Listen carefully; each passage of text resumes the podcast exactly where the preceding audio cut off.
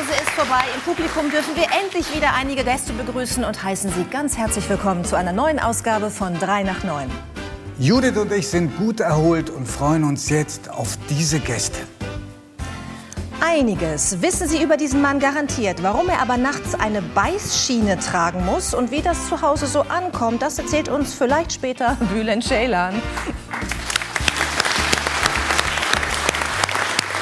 Du bist nichts, wenn dein Körper nicht mehr will. Diese Erfahrung musste er als Politiker machen. Nach schwerer Krankheit zog er sich kürzlich ganz bewusst aus dem Berliner Betrieb zurück. Warum? Erzählt uns der ehemalige CDU-Generalsekretär Peter Tauber.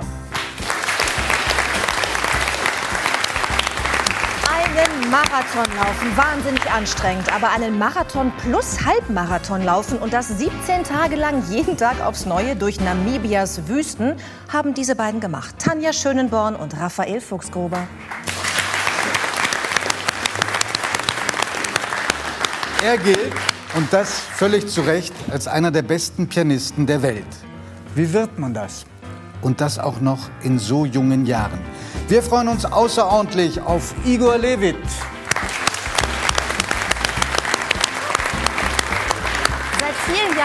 Erforscht er diesen Bereich zwischen unseren Ohren und stellt fest, dass wir da ganz schön verstopft sind. Bekommen wir den Kopf frei und zwar jetzt mit Professor Volker Busch.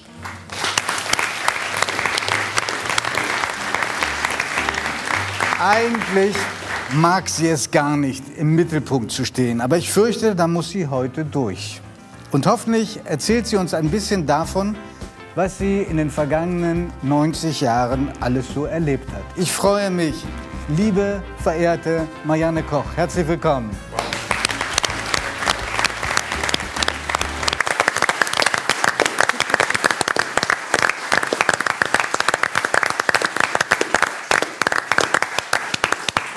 Marianne, ich bin ziemlich sicher, am 19. August, das war der Geburtstag, gab es so gut wie niemand, der nicht gesagt hätte, wie verdammt nochmal machst du das, so hm. beieinander zu sein und so auszusehen mit 90 Jahren? Oder gab es irgendjemanden, der sich das verkneifen konnte? Äh, die Leute haben sich gewundert, dass ich nach dem Geburtstag noch irgendwie fit war, weil das war sehr anstrengend, wie man sich denkt. Weil so viele Menschen vorbeigekommen sind? Nein, nein, das nicht, aber es war einfach, ja, es war emotional und überhaupt und die Familie und ja, und äh, reizend und viele Briefe, die ich noch nicht beantwortet habe, das fängt jetzt erst an. Aber äh, ich weiß nicht, also 90 macht schon was mit einem hier oben, ja, das Gefühl. Mh. Hm. Aber warum was denn? Was, was, was macht das mit einem? Also man, man ist schon berührt von dieser blöden Zahl, ja. Mhm. Aber ich denke, so mit der Zeit wird sich das jetzt wieder verlaufen. Und was ist denn los? Wenn man, man, wenn man so zurückblickt, man merkt immer, dass man sich nur so kleine Ausschnitte merken kann von bestimmten Ereignissen. Selten die ganze Geschichte oder den ganzen Tag. Was wird dir in Erinnerung bleiben. Was war das Schönste an diesem Geburtstag am 19. August? Ganz eindeutig unsere Tafelrunde, sage ich jetzt mal. Es war eine ganz normale, wunderbare bayerisches, ein bayerisches Restaurant, was ich sehr liebe, am Starnberger See. Und es waren meine Familie da, die aus Amerika gekommen ist. Und es war meine Familie da aus, also aus äh, Starnberger Kreis. Und es waren tolle Freunde da. Wir waren gar nicht so viele. Aber es war einfach dieses Zusammensein, was einem ja auch in den letzten eineinhalb Jahren so gefehlt hat. Mhm. Das war das Schönste. Mhm. Marianne, jetzt hast du fast zeitgleich zum Geburtstag ein Buch rausgegeben, programmatischer Titel, Alt werde ich später, ist jetzt schon ganz vorne in der Spiegel Bestsellerliste. Ähm, jetzt weiß ich, weil wir nicht das ganze Buch vorlesen können, obwohl es schön ist. Ähm, äh, da sage ich einfach, verrate ich mal was. Eine deiner zentralen Aussagen ist, ich verdanke ganz viel den Genen meiner Mutter. Ja. Nun kann niemand was für seine Gene. Und jemand, der nicht so eine Mutter hatte wie du, die in fantastischer Form war bis zuletzt, ähm, der fragt sich, was kann ich denn machen in meinem Leben, damit ich irgendwie mit 90 noch sagen kann, alt werde ich später. ist ein bisschen kühn, diese Aussage, muss ich schon sagen. Ja? Äh, dieser Was Titel. Also es gibt, äh, und das ist äh, reine Wissenschaft, das werden Sie mir natürlich auch bestätigen können. Sie es meint äh, Marianne Marklade, Volker Busch. Mhm. Ja, ähm, es gibt ein paar Dinge, die man möglichst früh berücksichtigen sollte. Nämlich? Das eine ist ähm, gesundes Essen und nicht diese schauerliche Industrienahrung, die immer mehr um sich greift und die wir als praktisch und äh, gut schmeckend und so weiter empfinden, aber die eben nicht die Vitamine hat und die Mineralien hat und das hat, was ein normales Essen, wo man Gemüse und Obst aus der Region möglichst. Und, äh, und, selber zubereitet. Du meinst also keine Fertiggerichte? Keine Fertiggerichte, aber es ist so viel inzwischen äh, industriell gefertigt. Das mhm. muss man erst mal anschauen, was man sich da an Chips und an Fritten und was weiß ich alles immer äh, besorgt, weil es halt gut schmeckt und so. Das, äh, also vernünftige Ernährung, mhm. Mittelmeerküche sage ich jetzt mal als Schlagwort. Das Zweite ist wirklich viel Bewegung. Also die körperliche Aktivität scheint eines der ganz wichtigen Dinge zu sein und das ist auch wissenschaftlich dann großen Studien nachgewiesen, weil Leute, die Sport machen als Jüngere oder jetzt äh, in meinem Alter wenigstens jeden Tag eine halbe Stunde stramm spazieren gehen. Du gehst mit deinem Hund immer spazieren? Ja, hm? ja, meinen ja. lieben äh, Hund, der äh, ein bisschen übergewichtig ist, aber der gut liegt. Ich habe auf deine Tipps gehört. Genau.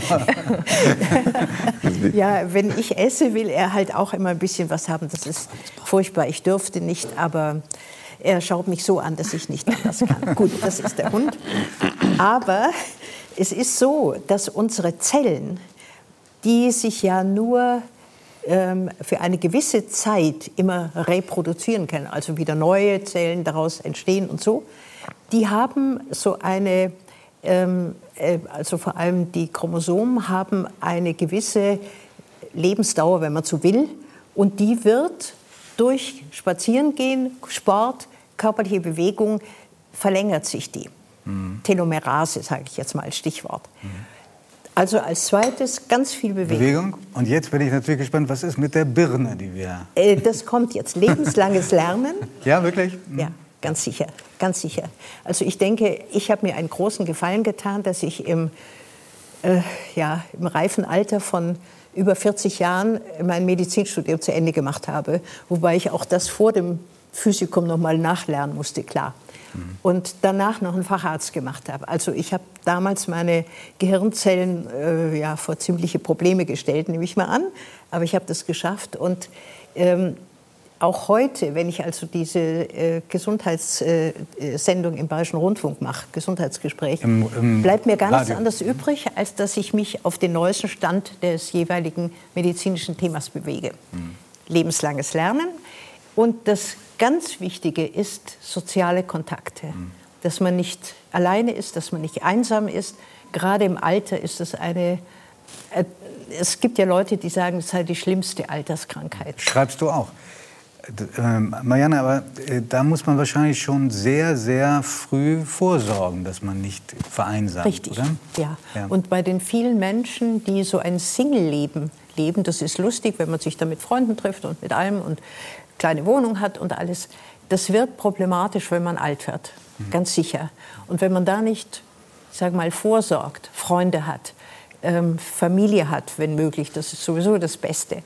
Ähm, da wird es problematisch, weil dieses Alleine-Sein, äh, dieses Einsamsein, Alleinsein ist noch was anderes als Einsamsein, aber die Einsamkeit ist etwas, was mit unserem Gehirn und mit unserem Körper üble Sachen anrichtet. Mhm. Ich habe zwei Sätze gefunden von dir, die einander scheinbar widersprechen. Aber ich bin ganz sicher, du schaffst die Synthese. Du sagst einerseits, glücklich im Alter ist, wer zufrieden auf sein Leben zurückblicken kann. Und andererseits hast du diesen Satz auch korrigiert und sagst, glücklich ist im Alter, wer zufrieden auf sein Leben, das kommt, schauen kann. Wie geht das zusammen? Das geht schon zusammen, weil ähm, ja, es gibt eben viele Leute, oder sagen wir mal, die Gefahr ist da, dass man sagt, so, das war's jetzt. Ähm, und nicht mehr, ähm, ja, und äh, auch Leute, die sagen, wozu soll ich mich noch anstrengen, wozu soll ich das machen, wozu soll ich das machen. Denn es lohnt sich ja nicht mehr und so. Mhm. Und das ist genau das Falsche. Sagen, also ich, äh, ich äh, sage das nicht von mir aus. Ich habe da schon sehr viele wissenschaftliche äh, Studien und so weiter mitverwendet in dieses Buch. Äh, das Wichtige ist, glaube ich, dass man ein bisschen daran, oder nicht nur ein bisschen, dass man daran denkt, eventuell auch einen Neuanfang wieder zu machen. Also, auch, auch wenn man das Alter erreicht hat, äh, ja, das du jetzt hast. ja, ich werde sicher keinen Neuanfang in Bezug auf Beruf oder ja, Freunde oder so. Ja, Freunde weiß ich nicht. Das gibt es immer, dass man neue Freunde mhm. kriegt. Aber ich glaube schon, und das muss ja nicht 90 sein, das kann, ist, gilt ja auch für 70. Ich weiß nicht, wie alt du bist. Du bist ein Jungspund. Ja, also, ja. schön wär's. Aber ich halte viel von Neuanfängen. Da gebe ich dir völlig recht. Siehst du? Und Neuanfang ist immer etwas, wo man seine schlafenden Gehirnzellen aufweckt. Marianne Koch, darf ich mal einmal den Professor Busch dazu befragen? Weil ja, er ist ja nun mal Neurowissenschaftler und Hirnforscher. Und wir reden hier die ganze Zeit über das Hirn. Könnte das bestätigen? also äh, schöner hätte man es nicht ausdrücken können, oh, als Marianne Koch es außer Ich muss Sie mal einladen zu einer Vorlesung vielleicht. Ja, ja. Als lebendes Beispiel. Ja, ein, Neu, also ein Neuanfang. Ja, ganz Vorlesung wunderbar. habe ich noch nie gehalten. Ja.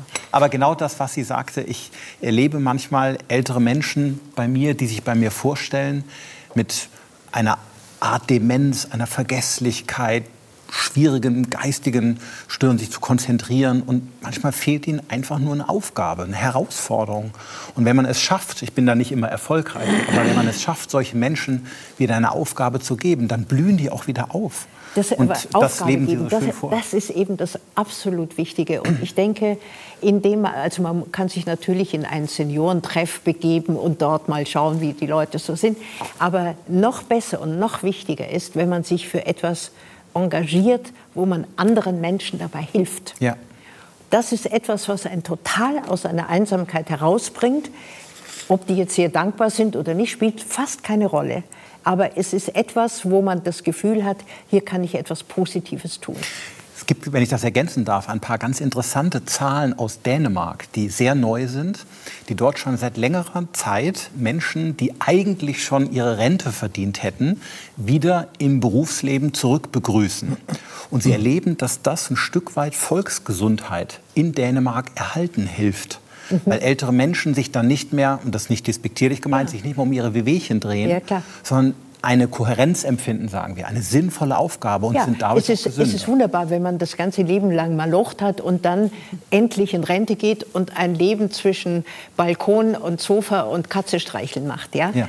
Ist gut, aber ist nicht gut für das, was dann kommt. Und ja. wir haben nun mal eine längere Lebenserwartung, genau. wunderbarerweise. Genau. Und die muss man ausfüllen. Genau. Marianne, sind wir ganz ich, nah beieinander. Du, du, musst mir die Chance geben, auch über einen Menschen zu sprechen, den du nicht nur sehr viel verdankst, sondern auch sehr bewundert hast, nämlich deine Mama. Ja.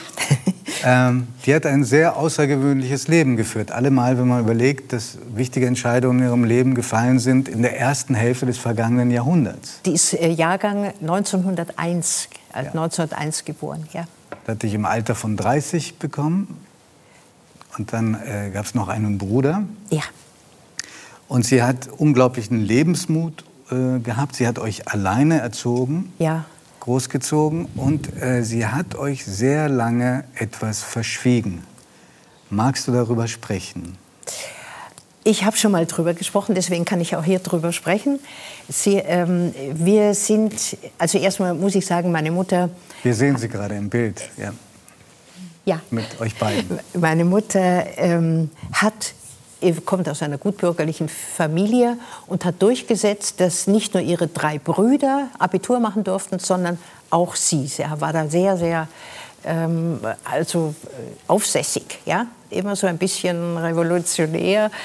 Und äh, sie hat dann Abitur gemacht und ist nach München gegangen und hat dort als Sekretärin gearbeitet, aber gleichzeitig hat sie eine Ausbildung als Pianistin gemacht war eine, glaube ich, sehr gute Pianistin, nicht zu vergleichen, Herr Lewitt, um Gottes Willen. Aber sie hat ähm, Konzerte gegeben, kleinere, in kleineren Rahmen und so. Das heißt, sie hat uns Kinder auch mit Kultur, was also Musik und äh, auch bildende Kunst und so weiter sehr vertraut gemacht. Und die Sache mit, ähm, ja, ihre Kinder hat sie von einem Mann bekommen, also mein Bruder und mich, den sie sehr geliebt hat, der sie sehr geliebt hat, aber der verheiratet war und keine Chance sah, sich von seiner Frau und seiner Familie zu trennen. Ein Arzt, jüdischer Arzt, ähm, der dann 1934 schon mal wahnsinnig schikaniert wurde. Er wurde denunziert. Äh, denunziert im Lager in der, Dachau in, der, in, in die sogenannte zynische Ausdruck Schutzhaft. Ja. ja. Mit Unterschrift Heidrich, ja, hm. da in Dachau. Hm. Und der es Gott sei Dank geschafft hat, sehr äh, direkt danach auszuwandern nach Amerika, wo er mit offenen Armen empfangen wurde, weil er ein ja, inzwischen also weltberühmter Mann war, weil das flexible Gastroskop erfunden hat. Das heißt, früher hat man, man hat schon am Anfang versucht, in den Magen reinzuschauen, aber das war so ein bisschen wie Schwertschlucker mit ein einem rigiden, Gerät, ne? starren Instrument. Und was er zusammen mit einem ähm, Optiker, einem Berliner Optiker äh, namens Wolf, geschaffen hat, war ein schlauchartiger Teil des Gastroskops, der biegsam war und der eben diese Gastroskopie, also die Endoskopie, das Reinschauen in den Magen, auf erstens mal viel ungefährlicher gemacht hat und zweitens eben, das war es überhaupt. Ja? Und er wurde, wie gesagt, in Chicago und dann später auch in Los Angeles und São Paulo mit offenen Armen empfangen.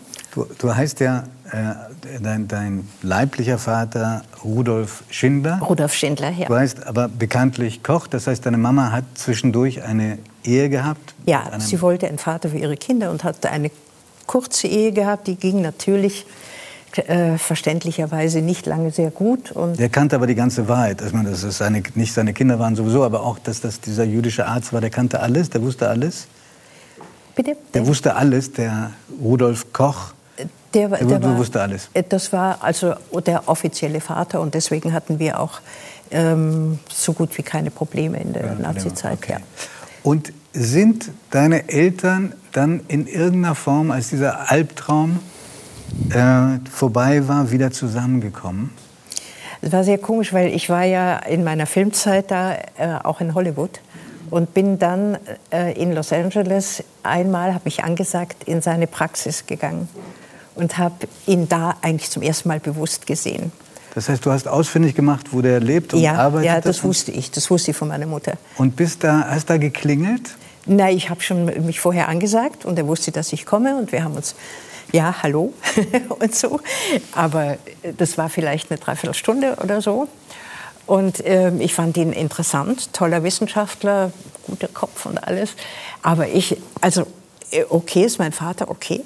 Aber ähm, ja, und dann ist äh, im, sehr viel später ist dann seine Frau verstorben und es hat also keine zwei Wochen gedauert, bis er wieder bei meiner Mutter angerufen hat und gesagt hat, was denkst du, willst du nicht zu mir kommen?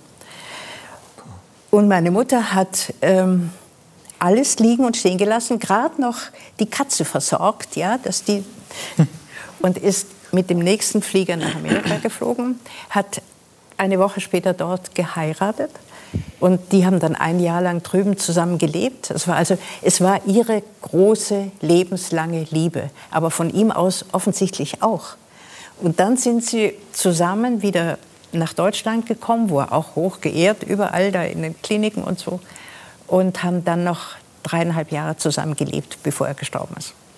Verrückte Geschichte. Unglaublich. Wow, ja. Unglaublich. Und da habe ich ihn natürlich auch richtig kennengelernt. Nicht? Das ist klar. Und warst du in der Lage, so etwas wie Tochter-Vater-Gefühle zu entwickeln oder war das nicht mehr möglich? Ja, also Gefühle kann ich nicht also im Kopf natürlich. Und er war ein amüsanter, hochgebildeter, ja, toller Typ. War der irgendwie ähnlich? Weiß nicht. Also äh, es ist natürlich ein Unterschied, ob du einen Vater hast, wenn du selber, ich weiß nicht, da war ich 40 Jahre alt oder so, nee, noch, noch älter. Und, ähm, oder ob du einen Vater hast, wenn du drei Jahre oder zwei Jahre oder vier Jahre bist. Also dieses Gefühl, dieses, dazugehören, dieses, äh, ja, dieses Vatergefühl habe ich eigentlich nie gekriegt. Mhm. Aber ich habe ihn sehr bewundert und ich war glücklich für meine Mutter, klar. Mhm. Und ist dir das als Sehnsucht geblieben, eine Vaterfigur? Oder hast du das gar nicht so entwickeln können und müssen? Ich weiß nicht. Also wenn, dann ist es unbewusst. Also ich bin mir nicht darüber bewusst, dass mir ein Vater wirklich gefehlt hat. Den anderen Vater, meinen Nennvater, ja, der sehr liebevoll zu uns war, uns adoptiert hat und alles, den habe ich auch eigentlich nicht so in Erinnerung, weil ich auch zu klein war, als die sich dann wieder getrennt haben und so. Mhm. Aber Rudolf Schindler wäre sicherlich stolz, wenn er wüsste, dass du Ärztin geworden bist. Ja, das hat er, glaube ich, noch gerade, also dass ich Ärztin werden wollte, hat er mitbekommen. Dass ich es dann wirklich geworden bin, natürlich nicht mehr. Aber ja, ich glaube, er wäre, äh, ja, ich glaube, er hat an seine anderen Kinder, die er hatte, ziemlich hohe Ansprüche gestellt, dass die was werden und gut sind in der Schule und in der Uni und so weiter. Also ich weiß gar nicht, ähm, ob das so, ja, er hätte sicher gefreut, natürlich. Hm. Marianne, glaubst du, eine, eine Frage, die auch ziemlich persönlich ist, obwohl du schon so viel von dir preisgegeben hast, aber es hat mit deinem Buch zu tun, aber auch mit deinem Leben. Es bleibt ja nicht aus, dass Menschen die einem sehr nahe ist, plötzlich nicht mehr da sind. Und weil du vorhin davon gesprochen hast, wie wichtig es ist, auch Neuanfänge zu wagen, auch im, im hohen Alter. Was ist, was kannst du sagen, gibt es irgendeine Form, Verluste zu verarbeiten? Für mich.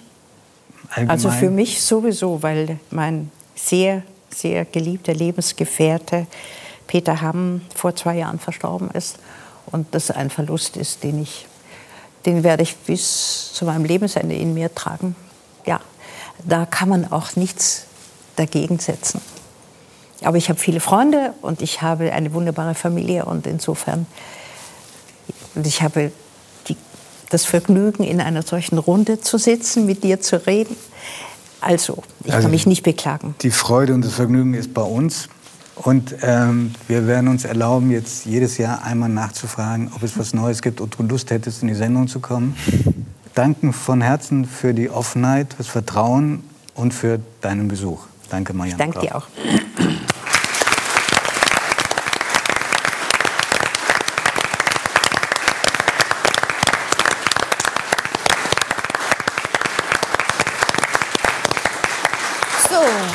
Ich würde jetzt gerne ein Thema aufgreifen, über das wir gerade schon mit Marianne Koch gesprochen haben, nämlich das Gehirn. Oh. Äh, ja, wir haben einen Neurowissenschaftler in unserer Runde, wie sich gerade schon herausgestellt hat, der sich sehr gut auskennt äh, mit dem Na Gehirn. Ja. Und ich würde jetzt gerade mal ganz spontan etwas aufgreifen, was wir am Ende des Gesprächs mit Marianne Koch gerade gehört haben. Der Schicksalsschlag, den sie verarbeiten musste. Wie macht das Gehirn so etwas? Es kommt eher darauf an, ich glaube, man, man, sollte es nicht auf das Gehirn als Organ beziehen. Weil ich glaube, es wichtiger ist, wie wir als Mensch darauf reagieren. Und äh, Marianne Koch hat etwas angesprochen, was ich sehr schön finde. Ich würde das gerne wiederholen, weil ich es für unheimlich wichtig erachte. Wir erleben im Leben immer wieder Schicksalsschläge, jeder von uns. Jeder hat einen Rucksack zu tragen. Und es geht gar nicht darum, den Verlust zu leugnen oder ihn zu verdrängen. Das geht gar nicht, erst recht, wenn es ein ganz lieber Mensch ist, der aus unserem Leben geschieden ist. Sondern es geht darum, das auch als Teil von sich selbst zu begreifen und zu akzeptieren, so schwer das ist. Wir machen oft den Fehler heutzutage, das erlebe ich auch bei vielen meiner lieben Patienten, dass sie versuchen, negative Gefühle abzuspalten, so zu tun, als wären sie nicht da oder als wären sie nur schlecht. Und dann geht man eigentlich eher ungünstig mit solchen Schicksalsschlägen um. Besser wäre so, wie, wie sie es, so hört es sich an, auch vorlebt, diesen Verlust, so schmerzhaft er ist, auch als, als Teil des Lebens zu mhm. begreifen und ihn trotzdem zu lieben und als Erinnerung im Herzen zu tragen. Und dann gehen wir und damit auch unser Gehirn sorgsam mit solchen Schicksalsschlägen um.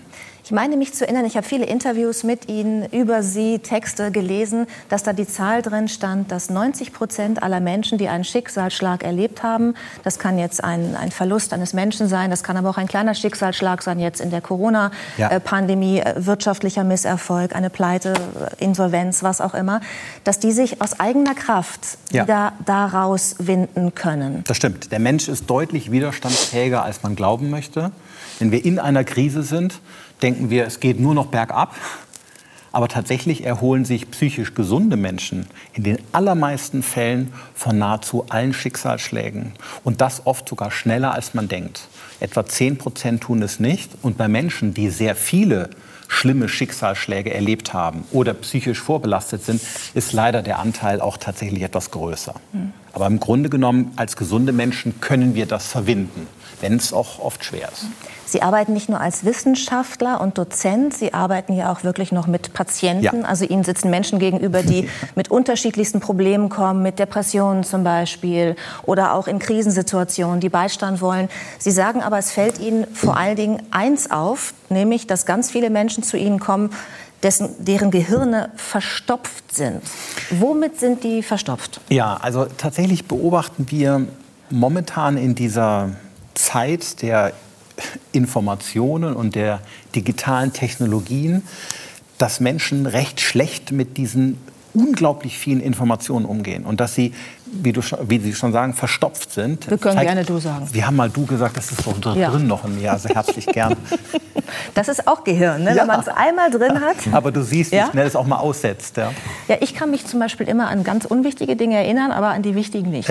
Aber darüber sollen wir gleich noch mal sprechen, wie man das vielleicht irgendwie in den Griff kriegt. Bleiben wir erstmal bei Verstopfen. Naja, also jedenfalls ist es so, dass diese Informationen, mit denen wir heute zu tun haben, uns durchfließen. Man geht von 30 bis 40 Gigabyte aus an Informationen und jedes Jahr wächst der Informationskonsum mit etwa 2 Prozent. Moment, 30 bis 40 Gigabyte pro Tag oder pro Jahr? Pro Tag. Pro Tag? Pro Tag. An Daten, Informationen. Viele davon gehen uns gar nichts an und wären auch gar nicht wichtig. Aber unsere Sinnesorgane nehmen sie natürlich auf und sie hinterlassen natürlich auch Botschaften, Nachrichten, Aufgaben, Verlockungen, Ermahnungen. Viele Informationen haben ja einen Appell, sie sind an uns gerichtet. Kauf das, erlebe unbedingt das, mache dies und jenes. Und labile Menschen leiden unter dieser Menge an Informationen und das führt zu zweierlei Dingen. Erstens werden sie oft schlechter bei dem, was sie tun, mhm. weil diese unglaubliche Menge an Informationen sie vergesslich macht. Ja, man schmeißt alles durcheinander und kann auch Prioritäten nicht mehr setzen. Oder sie können sich nicht mehr konzentrieren, also die Leistungsebene oder die Gesundheitsebene. Das haben wir in der Corona-Pandemie auch gesehen. Menschen, die Angst haben, unsicher waren, was kommt jetzt auf mich zu, und den ganzen Tag völlig unreflektiert jede Schlagzeile gelesen haben, äh, Fernsehen geschaut haben bis zum Umfallen, äh, haben natürlich auch schlechter geschlafen oft und hatten Sorgen und Nöte und es kam dann kein Korrektiv von außen. Diese Informationen waren da und die drehen Menschen im Kopf herum und das lässt eben dann auch auf der gesundheitlichen Ebene oft schon mal Probleme aufkommen. Was kann man denn jetzt dagegen tun?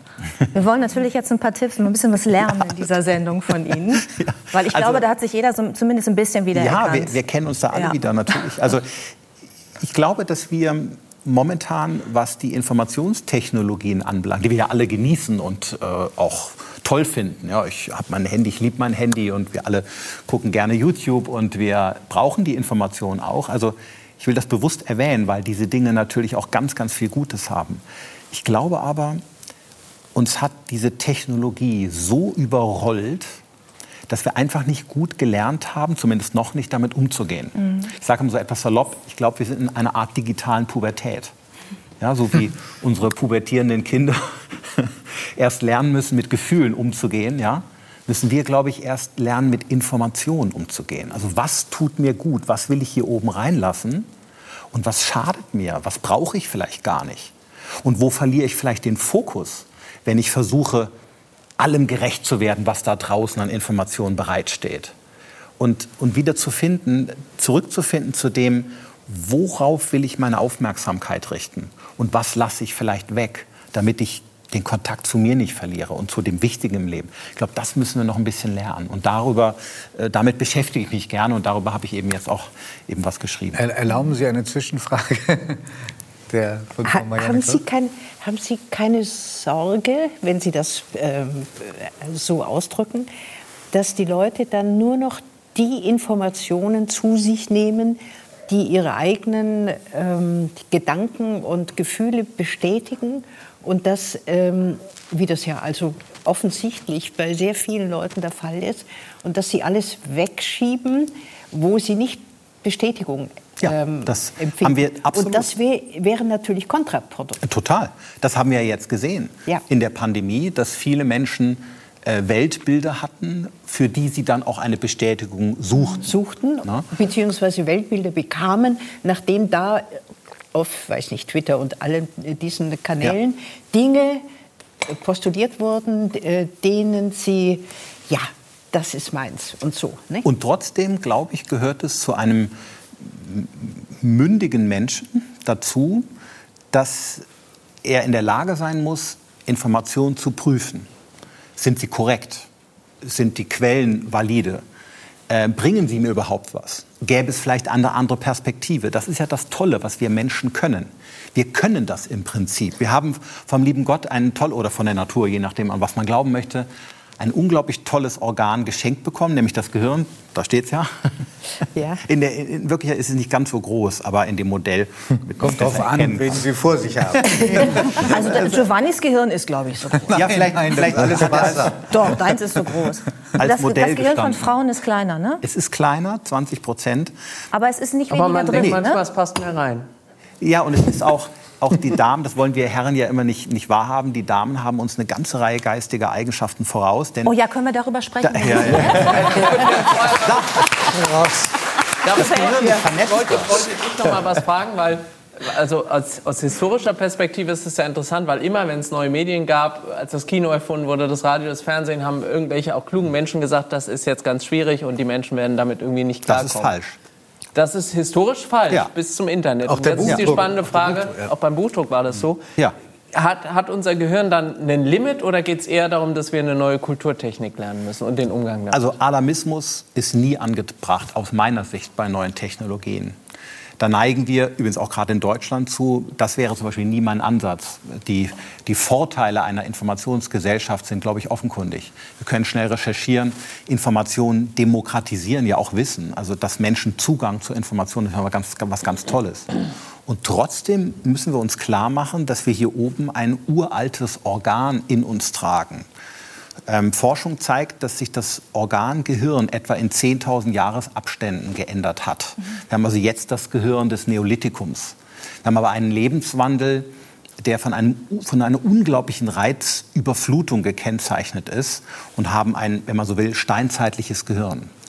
Und das führt dazu, in vielen Fällen, nicht in allen, dass wir oft auch an Grenzen stoßen, was die Verarbeitung an Informationen anbelangt. Und was ich versuche, ist zu helfen, wie wir in der heutigen Zeit, die eben so ist, wie sie ist, was ja auch gut so ist, lernen können, mit diesen Dingen so umzugehen, dass sie uns nicht schaden. Also es geht um eine Art Informationskompetenz. Ja, Sie, sagen ja auch, Sie sagen ja auch nicht, dass man, ähm, wie Marianne Koch gerade fragte, dass man bestimmte Informationen nicht mehr wahrnehmen soll, dass das die Lösung ist, sondern Sie sagen, man kann ruhig alle wahrnehmen. Ja. Das ist ja wichtig für uns, aber wir brauchen Ruhezeiten, ja. wo wir uns quasi dicht machen vor allem, was da auf uns einströmt. Sie nennen es die stille Stunde. Können Sie das noch mal einmal erklären? Vielleicht beantwortet das Ihre Frage, Frau Koch. Ja, nee, bei mir ist es äh, erstmal die Frage. Ja, gut. Die Frage ist schön. Die Frage ist wunderbar. Wir sehen schon bei den alten Griechen, dass sie so etwas hatten wie Kontemplation. Wenn wir an die Stoiker denken, die Peripatetiker, die in Wandelhallen herumgelaufen sind und sich unterhalten haben, oft beim Gehen. Walk and Talk würde man vielleicht neudeutsch sagen. Und in diesen Momenten, wo unser Gehirn mal weniger Information von außen aufnimmt, sondern für sich ist, indem man über Dinge nachdenkt, vielleicht mit einer lieben Person darüber spricht, passiert hier oben ganz viel. Mhm. Wir verarbeiten die Informationen, ja, genau. wir verknüpfen sie, wir äh, ordnen sie ein. Und auf diese Weise entstehen Lösungen für Probleme. Wir finden kreative Ideen. Wir können auch übrigens Emotionen auf diese Weise bewältigen. Das passiert aber nicht, wenn wir vor einem Bildschirm sitzen und permanent konsumieren. dann geht dieser Kontakt mit sich selbst verloren. Äh, interessant, weil ich glaube, jeder von uns hier in der Runde übt, äh, ist sehr mit seinem ähm, Smartphone beschäftigt. Wir, haben hier einen so großen Künstler sitzen wie Igor Levit. Der, ich habe ihn mal gesehen, wie der so eine Nachricht getippt hat. Da war der fast so schnell wie auf den Tasten. Hast du das Gefühl, dass das eine Ablenkung ist oder ist es was Ergänzendes, Komplementäres zu deinem sonstigen Leben? Ich habe sowas nicht wie ein sonstiges Leben. Ich habe nur dieses eine. Mhm. Und das ist einfach Teil meines Lebens.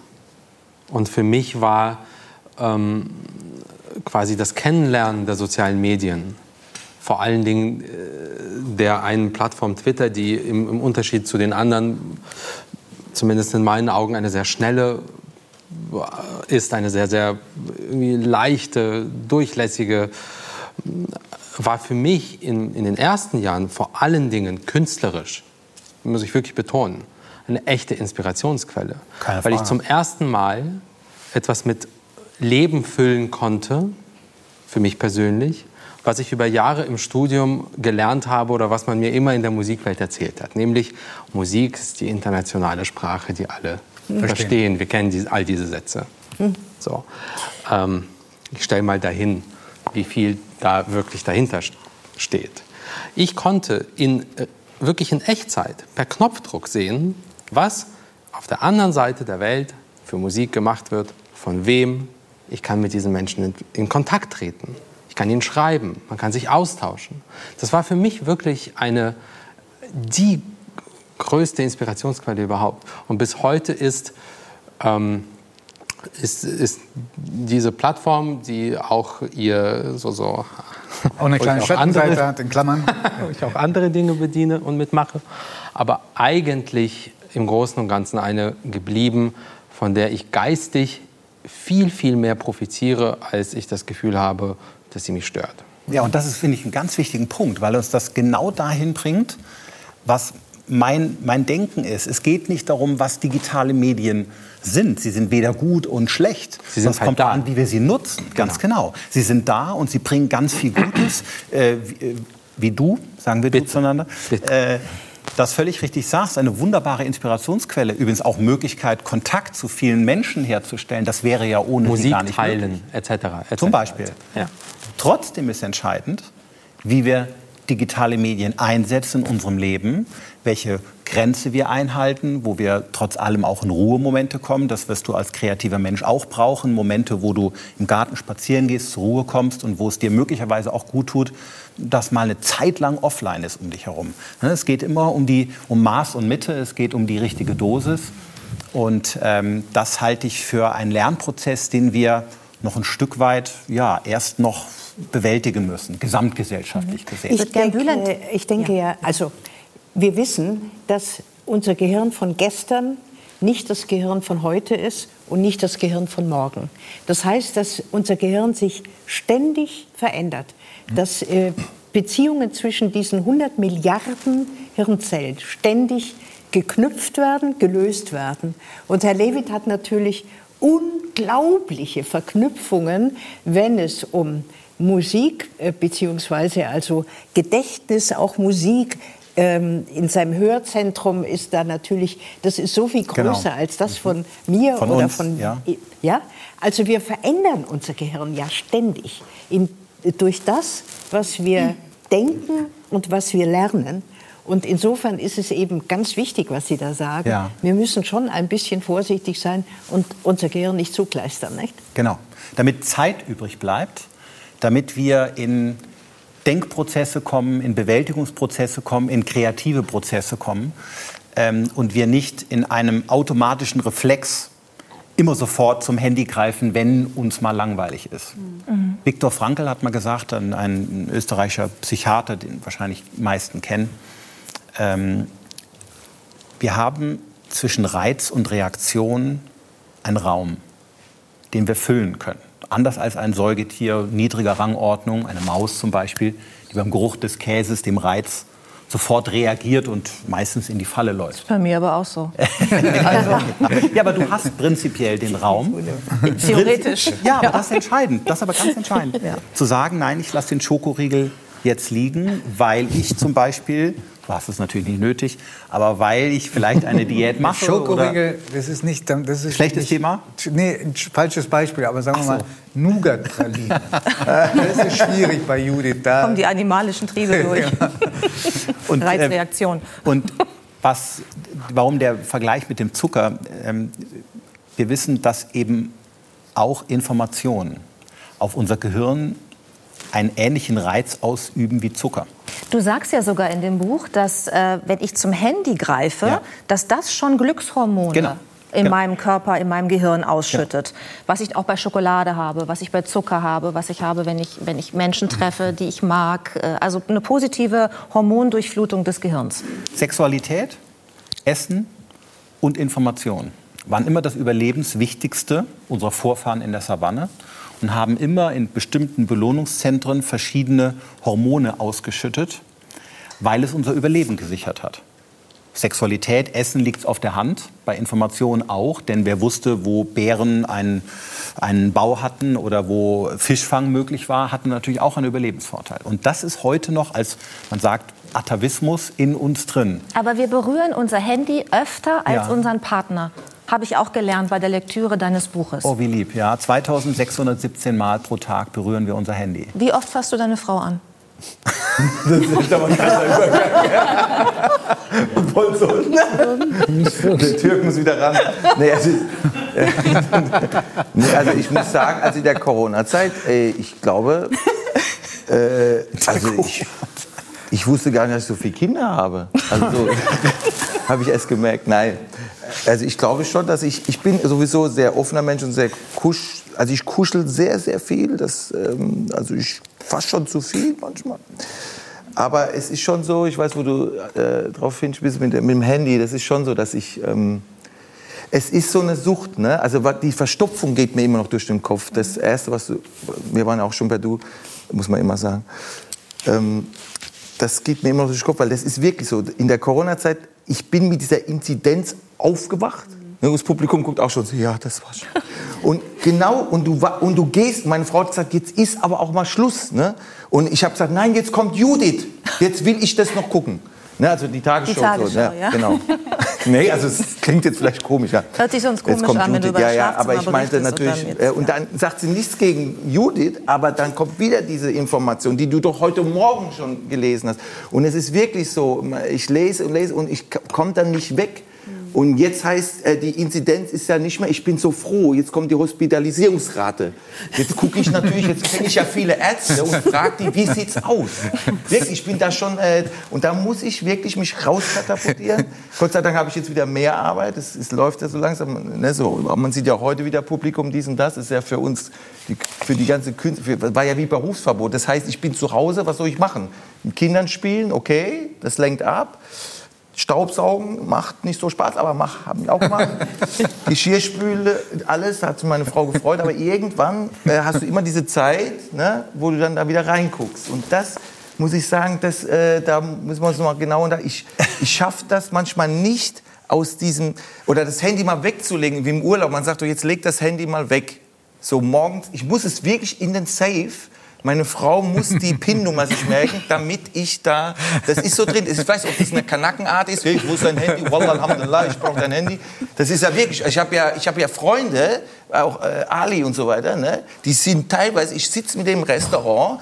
Das ist dein äh, Bodyguard. Ne? Ja, ja, ja, aber er muss ja eigentlich aufpassen. Wo guckt er hin? ne?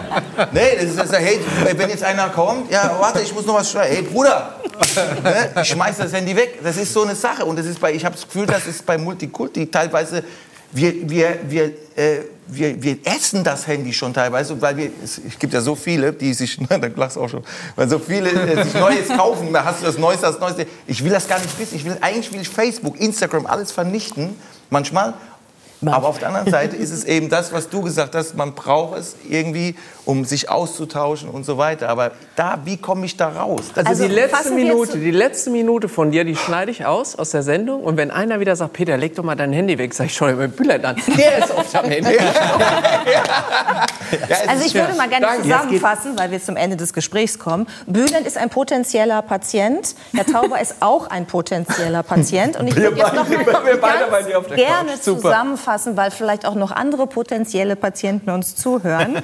noch mal ganz kurz, aber wirklich kurz, also eine stille Stunde einführen, wo man sich einfach mal frei macht genau. von dem Handy, von digitalen Medien, wo man zurückkommt auf sich selber, Raum schafft für Kreativität, die Gedanken wandeln lassen, schweifen lassen, weil selbst das ein kreativer äh, Prozess ist. Genau, äh, Handy genießen und nutzen, Informationen sind wichtig, das ist überhaupt keine Frage, aber immer sich klar machen, dass unser Gehirn in den Ruhezeiten, äh, wo wir mal nicht konsumieren, unheimlich viel hier oben macht.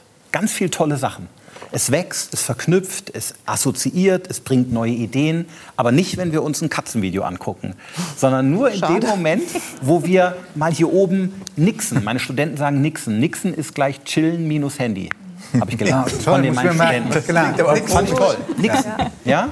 Und in diesen Momenten, die uns heute so schwer fallen, weil sie ja erstmal so als langweilig empfunden werden, da fangen wir an, Dinge zu verknüpfen, Ideen zu finden. Und deswegen sind das wichtige Momente, die wir für uns irgendwo so ein Stück weit bewahren sollten. Und wenn es nur eine tiefe Stunde ist, genau.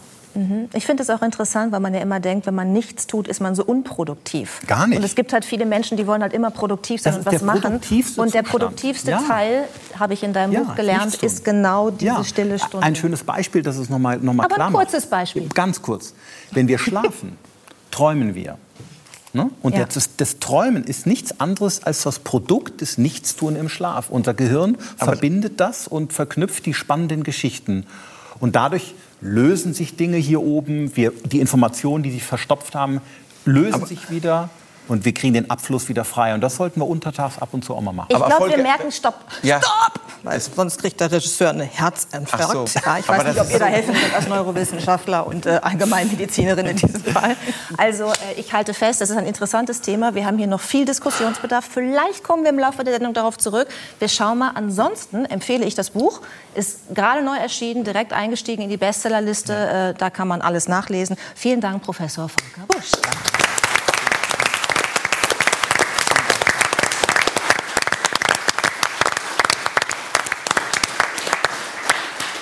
So, liebe Zuschauerinnen und Zuschauer, jetzt geht es um sportliche Höchstleistungen. Am 20. Mai dieses Jahres starteten diese zwei eine einmalige Expedition. Laufend durchquerten sie die Wüsten Namibias, 1000 Kilometer in 17 Tagen. Warum macht man sowas freiwillig, fragen Sie sich jetzt vielleicht. Das frage ich mich auch. Antworten gibt es von Tanja Schönenborn und Raphael Fuchsgruber. Schön, dass ihr da seid. So. Wer von euch beiden kam auf diese verrückte Idee? ja, das Ganze, wir haben das ja eben hier schon bei Frau Koch und Herrn Busch in allen Gesprächen gehabt. Das war ein Neuanfang, das, war, das entstand aus einer tiefen Krise. Und zwar letztes Jahr. Ich bin von Beruf Konzertveranstalter. Das heißt, am 11.03. war die Arbeit vorbei. Es war nicht weniger, es war Zero. Bülent kennt das, du kennst das, auf deine Art und Weise reagiert. Öffentliche Veranstaltungen gab es nicht mehr. Ich hatte zwei gesundheitliche Vorfälle, konnte das erste Mal in meinem Leben nicht mehr laufen, was ich sehr gerne mache. Dann stirbt meine 83-jährige Mutter bei einem Fahrradsturz, kerngesund, alles gut. Sterben gehört zum Leben dazu, das ist klar. Ne? Nur in vier Monaten war das so ein Paket, dass ich irgendwann nicht mehr konnte. Ich ging wirklich durch ein depressives Tal. Ich habe den Fernseher ausgemacht, weil ich diese Inzidenz-Talkshows nicht mehr sehen konnte. Ich konnte dich auch abends nicht mehr, oder Sie abends im, im, in der Tagesthemen ja, vielen Dank. Sehen. Das ist Nein, ein super Start.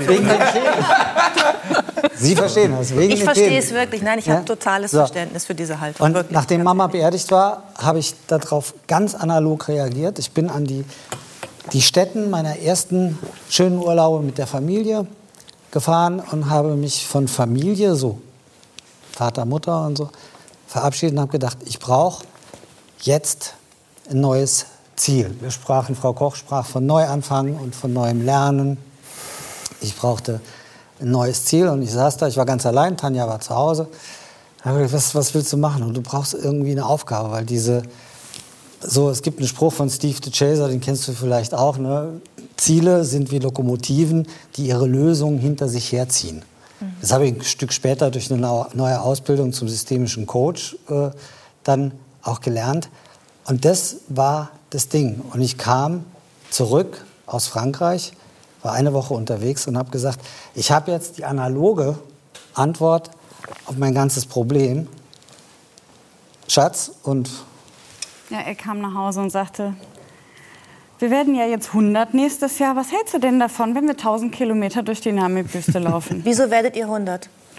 Ich bin dieses Jahr 40 geworden und Raphael 60. Ach, also und dann feiert man den Geburtstag, indem man 1000 Kilometer durch Ja, ich habe da ja gar nicht mit gerechnet. Ich kann mir aber schönere Feiern vorstellen. Ich dachte das im ersten Moment auch. Im Nachgang betrachtet war das tatsächlich der schönste Geburtstag, den ich mir hätte vorstellen können. Und ich bin sehr dankbar, dass wir das gemacht haben. Aber als er aus Frankreich wiederkam, habe ich gedacht, jetzt ist er komplett durchgedreht. Ich wusste ja, die Zeit vorher war wirklich schwierig und es ging ihm wirklich sehr schlecht. Deswegen habe ich ihn auch guten Gewissens alleine fahren lassen. Ja, und als er wieder kam und er mir die Idee unterbreitet hat, habe ich gedacht, so, jetzt ist er äh, durchgeknallt. Aber, aber, lass ihn mal. Ne? Du hast ja gehofft, das geht vorbei. Ja, natürlich. Ne? Ja, so. Aber irgendwie, das Interessante war ja, in dem Moment, als er es aussprach, ja, war in mir auch schon dieser Funke, hm, könnte ich das denn vielleicht schaffen, 1000 Kilometer zu laufen? Kann man das überhaupt schaffen? Und wie fühlt sich das an? Ja, und irgendwie hat er mich da schon gehabt. Man muss dazu ja sagen, du läufst noch gar nicht so lange. Ne? Nee. Wie viele Jahre läufst du schon? Wann hast du angefangen? Also ich bin meinen allerersten Lauf überhaupt äh, am 27.12.2015 gelaufen. Zu dem Zeitpunkt war ich noch 30 Kilo schwerer. Und ähm, ja, habe es ganze drei Kilometer geschnaff, äh, geschafft. Bin wie so eine ja, schnaubende Dampflok raus durch den Wald in der Dämmerung, muss ich sagen. Ich wollte nicht, dass die Nachbarn mich sehen. ähm, ja, es war mir echt unangenehm. Aber auch damals war das so, dass diese drei Kilometer schon in mir was verändert haben. Und dann ging das relativ zügig. Ich hatte, genau wie Igor sagt, ich hatte irgendwie was gefunden, was mich dann reizt, was ich nicht konnte. Und ich habe halt gemerkt, dass mir das gut tut, dass, mir, dass das irgendwas in mir verändert, auch wenn ich es nicht sofort schaffe. Und so kam das halt von fünf Kilometern auf zehn Kilometern, irgendwann zum Marathon. Und bei meinem ersten Ultra habe ich ja dann auch Raphael kennengelernt. Was ist ein Ultra? Ein Ultralauf ist alles das, was über Marathon hinausgeht von der Distanz. Also Marathon sind ja 42,195 Kilometer. Genau das weiß ich noch gerade eben. 1,96 sind Sie dabei. Okay. Genau. Das ist ein schönes Programm für einen Neuanfang von Judith und mir. Wir beide. Ja. Wir schaffen die drei Kilometer vielleicht. Aber das Interessante bei euch beiden ist ja, du läufst noch nicht so lange, ja. nämlich dann ja jetzt sechs Jahre, wenn ich richtig genau. gerechnet habe, von drei Kilometer auf 1000 Kilometer. Und Raphael läuft da jetzt auch noch nicht sein ganzes Leben lang. Du warst schon mal zu Gast hier bei 3 nach 9, hast deine Geschichte schon mal erzählt. Deswegen vielleicht noch mal in aller Kürze, weil wir da eben drüber gesprochen haben, dass man was Neues wagen sollte und auch in, ich sag mal, reiferem Alter ruhig noch mal anfangen kann mit etwas. Wie alt warst du und warum hast du angefangen, so exzessiv zu laufen? Ja, weil ich vorher exzessiv gelebt habe. Ich war Alkoholiker und lag mit dem Verdacht auf Herzinfarkt mit Anfang 40 im Hospital. Und da hast du dann den Schuss vor dem Bug. Ärzte sind in der Nähe, könnte jetzt also gut gehen. Aber was machst du? Und das ist jetzt so ein naheliegender Gedanke. Ich bin nie, ich habe im Laufen nicht angefangen wegen sportlicher Erfolge oder weil ich einen Marathon laufen wollte, sondern aus dem Bedürfnis zu leben und nicht mich in die falsche Richtung vom Acker zu machen. Mhm. Das hatten mir die Ärzte mit meinem Alkoholismus schon prognostiziert. Und da habe ich das beschlossen, aus gesundheitlichen Gründen mit dem Laufen anzufangen. Die Strecke war identisch wie bei Tanja, nur ich war so mutig, ich habe es am helllichten Tag gemacht und nicht im Dunkeln. Ne? und das hat sich dann weiterentwickelt. Ich habe mit dem Saufen aufgehört, bin seit 18 Jahren trocken, habe meine drei Kilometer dann mit der Zeit gesteigert. Irgendwann war es dann ein Marathon, irgendwann wurde es mehr.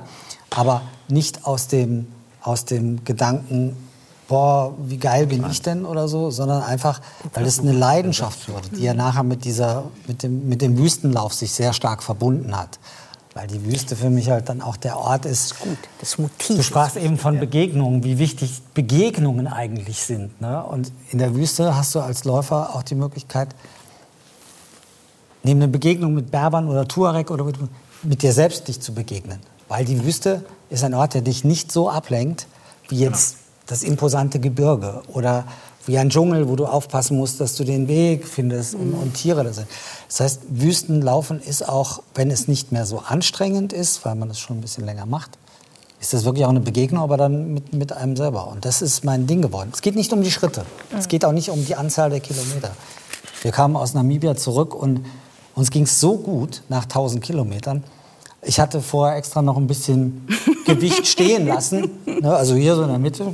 Kennen wir ja, ne? Wieso guckst du mir? Ja, ich kann nicht so weit gucken, du sitzt als Nächster, weißt du? Und wir kamen zurück, wir hatten nichts abgenommen. Also auch nicht so irgendwie bis jetzt Bevor mal. wir zurückkommen, das wollen wir natürlich gleich zelebrieren. Wir haben ja auch Fotos, wie ihr so Zieleinlauf und so, ja. Würde ich gerne noch mal auf die Strecke an sich kommen. Also diese Strecke, diese 1000 Kilometer durch die Wüste. Nur um es uns, die das wahrscheinlich nie machen würden, also ich jedenfalls kann das mit Sicherheit sagen, ähm, einfach zu verdeutlichen. Welche Temperaturen herrschen dann bei so einem Lauf? Das ist unterschiedlich. Also nachts hatten wir wirklich 0 Grad. Es war kalt. Wir sind teilweise in Daunenjacken morgens losgelaufen. Das ändert sich dann relativ schnell. Der Mittags hatten wir über 40 Grad. Also Boah. musste man dann Boah. schnell die Sachen ausziehen, hinten reinstopfen. Und diese Temperaturschwankung, das war auch das wirklich harte für den Körper. Weil wenn du irgendwie eine gleichbleibende Temperatur hast und du läufst einen Marathon oder Distanzen, die ungefähr so lang sind, ist es auch schon anstrengend. Aber wenn du Schwankungen hast, das muss der Körper erstmal aushalten. Und das war für mich auch eine Riesenherausforderung. Wie viele Stunden am Tag seid ihr gelaufen? zwölf in etwa. Also wir sind morgens, Am sobald Tag? die Sonne... Ja, Am Tag. Wie viele Kilometer? Sag's noch mal. um die 60 Kilometer. Genau. Jeden Aber Tag. seid ihr nicht Genau. krank geworden zwischendurch? Also Nee, ich meine, da wird man doch krank. Also ich, ich, ich werde da sofort krank. 0 Grad, 40 Grad, das, das schafft, äh, da kann ich sagen, okay, ich habe deutsche und türkische Seite in mir. Die eine bisschen schafft das, das kühlere, das andere. Aber Bülent, der Trick ist, du musst dich viel bewegen. Dann Ja. geht's. Und wie viel trinkt man da? Das würde ich Wie viel trinkt man? Wie viel muss man trinken? Also wir haben 15 Liter pro Nase und Tag getrunken tatsächlich. Schleppt ihr die mit? Schlepp, schlepp, habt ihr die die ganze Zeit mitgeschleppt? Nein. nee, Gott sei Dank nicht. Wir hatten ein super Team dabei. Also wir müssen dazu sagen, wir waren natürlich nicht alleine unterwegs, sondern wir hatten ähm, zwei Fahrer mit zwei Autos dabei. Wir hatten einen Arzt Ja, dann dabei. kann ich das auch, wenn ich mich ins Auto setzen kann Naja, die fuhren ja hinter uns so. oder vor uns. Warum habt ihr keine Hüte getragen? Haben wir, haben wir teilweise. Sieht man aber nicht. Ja, doch, öfters mal. Ja? Ja, nicht die ganze Zeit, das war, War nicht für die nö- Kamera. notwendig. Besser. Nee, das war Nee, da, wo es sich ergeben hat. Also wir haben zum Genau. Sonnenschutz schon Hüte dabei gehabt. Ja. Ihr, ihr seid ja auch wirklich durch, äh, ja, durch die Wildnis gelaufen. Da gab es auch wilde Tiere. Ja. Ihr seid auch durch Regionen gelaufen, in denen es Löwen Ja. gibt, andere wilde Tiere. War das nicht unglaublich gefährlich? Seid ihr keine Beutetiere? Tja, in dem Moment, als wir da durchliefen, am Brandberg war das tatsächlich, da haben wir auch, oder Raphael hat Löwenspuren gesehen, ich habe die gar nicht gesehen. Ich war so damit beschäftigt, in dem Moment vor mich hin zu fluchen, weil es einfach sau anstrengend war. Anders kann ich das jetzt nicht sagen. Es war um die Mittagszeit und ähm, ich war mit mir beschäftigt. Und dann, aber Raphael sagte irgendwann, er hätte Löwenspuren gesehen und hat dann auch unseren äh, Fahrer, einen der Fahrer kontaktiert über Funk. Wir hatten ein Funkgerät dabei und ähm, dann haben wir uns kurz getroffen und sind dann im Konvoi, ein Auto vor uns, ein Auto hinter uns, äh, sind wir dann am Brandberg vorbei, bis wir aus dieser Re äh, Region wieder raus waren. Gab es irgendwann einen Zauber. Moment, wo ihr gesagt habt, nee, jetzt ist Schicht? Also der Mann mit dem Hammer, dass der kommt und sagt, nee, wir brechen ab? Oder Ich wollte was anderes von Ihnen ganz kurz vorher wissen, Herr Tauber, weil ich weiß, die laufen ja auch Marathon. Und Sie hatten auch schon mal Kontakt mit einem hohen Tier beim Marathonlaufen. Was ist denn da passiert? Ich, meinen Sie jetzt, als die Kanzlerin zweimal mit mir gelaufen ist? Sagen, Angela. Also ich bin, ich, sie weiß das, glaube ich nicht, aber Angela Merkel ist zweimal mit mir Marathon gelaufen, meinen allerersten. Also wer jetzt zum ersten Mal einen Marathon läuft, weiß ja nicht, wie das eigentlich ist, was 42 Ja. Kilometer wirklich bedeutet. Und wenn man da ans Ziel kommt, das ist schwer zu beschreiben. Das ist ein, Entschuldigung, geiles Gefühl. Und ich bin aber ein Nerd. Also ein Kilometer, den ich nicht tracke mit dem Handy, der ist eigentlich nicht gelaufen. Deswegen tracke ich jeden Lauf. Herr Busch, ich habe immer Busch, mein bitte, Handy am Werden Sie tätig, Arm. wirklich. Und ich komme ins Ziel, ich krieg diese Medaille umgehängt und mein Handy klingelt. Und äh, die Kanzlerin war dran und wollte mit mir. Marathons sind meistens am Sonntag, die, die, die Morgenlage am Montag besprechen. Da rief sie immer mal sonntags an.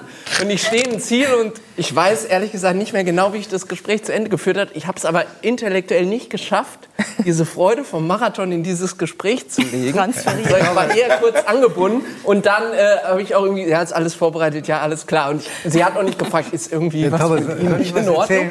Und dann war das Gespräch zu Ende. Aber das eigentlich, die eigentliche Geschichte, und da ist sie auch schuld, dass ich die Zeit unter vier Stunden nicht geschafft habe. Der Angler ist schuld. Ah, ja, schuld ist ein schwieriges Wort. Aber es ist halt wirklich so, in, in dieser Welt, aus der ich da komme, da ist schon 24-7 Betrieb. Also und auch als Generalsekretär kann man sich eigentlich nicht erlauben, diese Stunde. Da könnte ja die Welt sich verändern. Also denkt man. Genau. Und ich bin Berlin-Marathon gelaufen, 20, ich glaube 2016. Und ich stehe am Start, 9.50 Uhr in Berlin und denke, ich laufe einmal im Leben Berlin-Marathon, ist schon cool.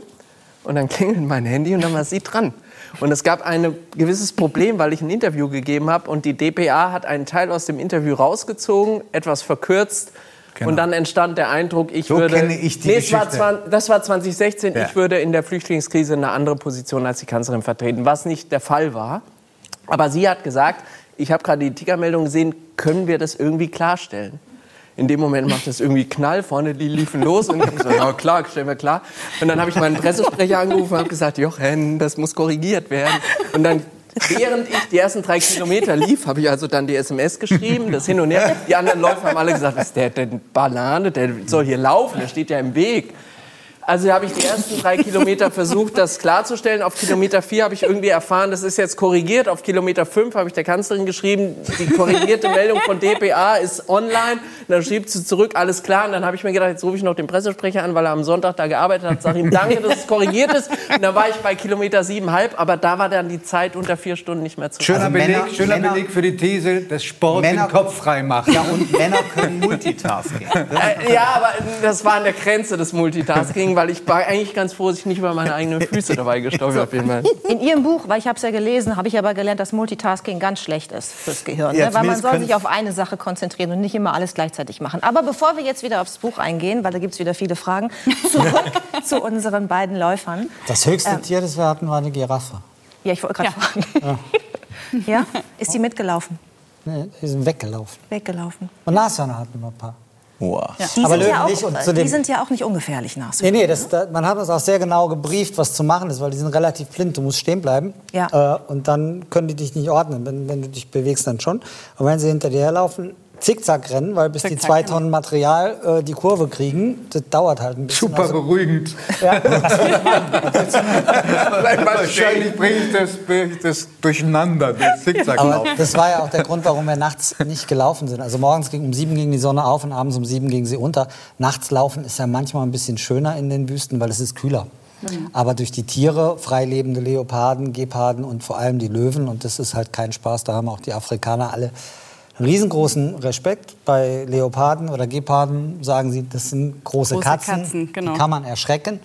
Muss man dann auch erstmal machen. Ne?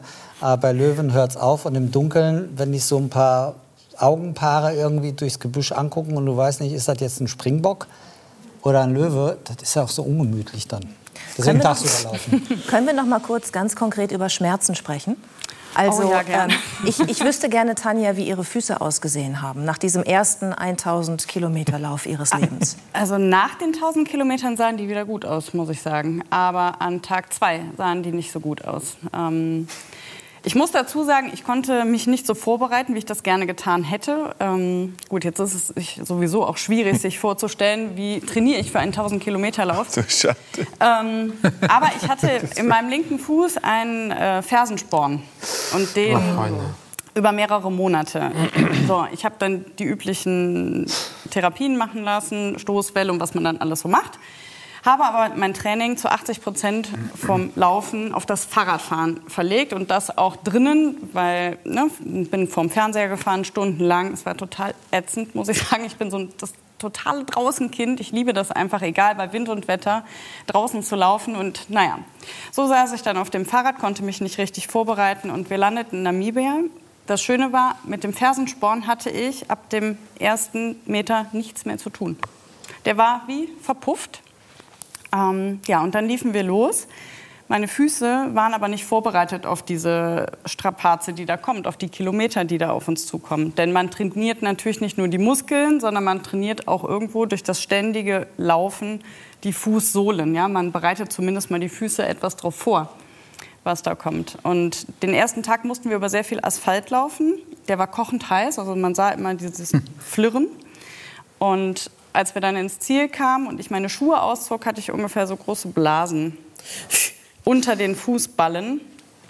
Und das war auch der erste Moment wirklich an Tag 1, wo ich dachte, ich schaffe das nicht.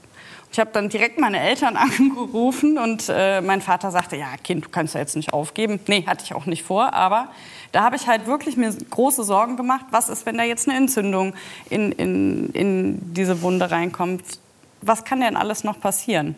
Ähm, aber wir hatten glücklicherweise, wie schon gesagt, einen Arzt dabei, der hat mir den Fuß jeden Morgen und jeden Abend getaped.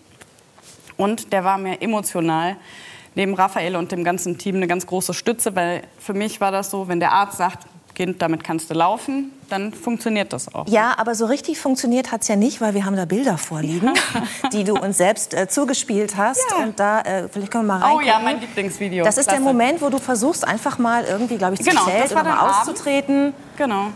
da wird ein Campingstuhl als Rollator ja. umfunktioniert, genau. weil es eben nicht mehr funktioniert. Ja. wow. Das war nach Kilometer wie viel? Ähm, nach Kilometer 500. Nach der Hälfte war das tatsächlich. Krass. Aber wenn man diese Bilder sieht, dann fragt man sich doch wirklich, warum. Das Schöne ist ja, warum morgens, warum? wenn man morgens aufsteht, es gibt ja diesen Spruch, den Mütter ihren Kindern sagen, Kind, morgen sieht die Welt schon anders aus. Und das hat meine Mutter mir auch immer gesagt. Und das war auch so. Wir sind abends ins Bett gegangen.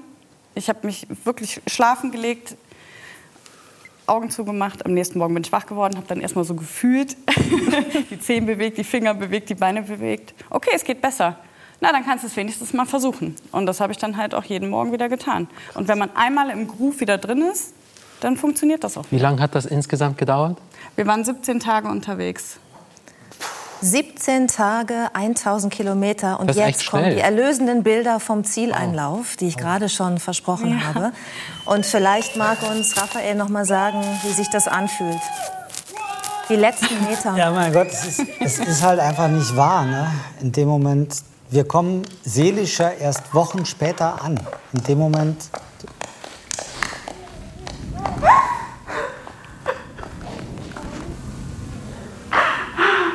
Oh, Menno.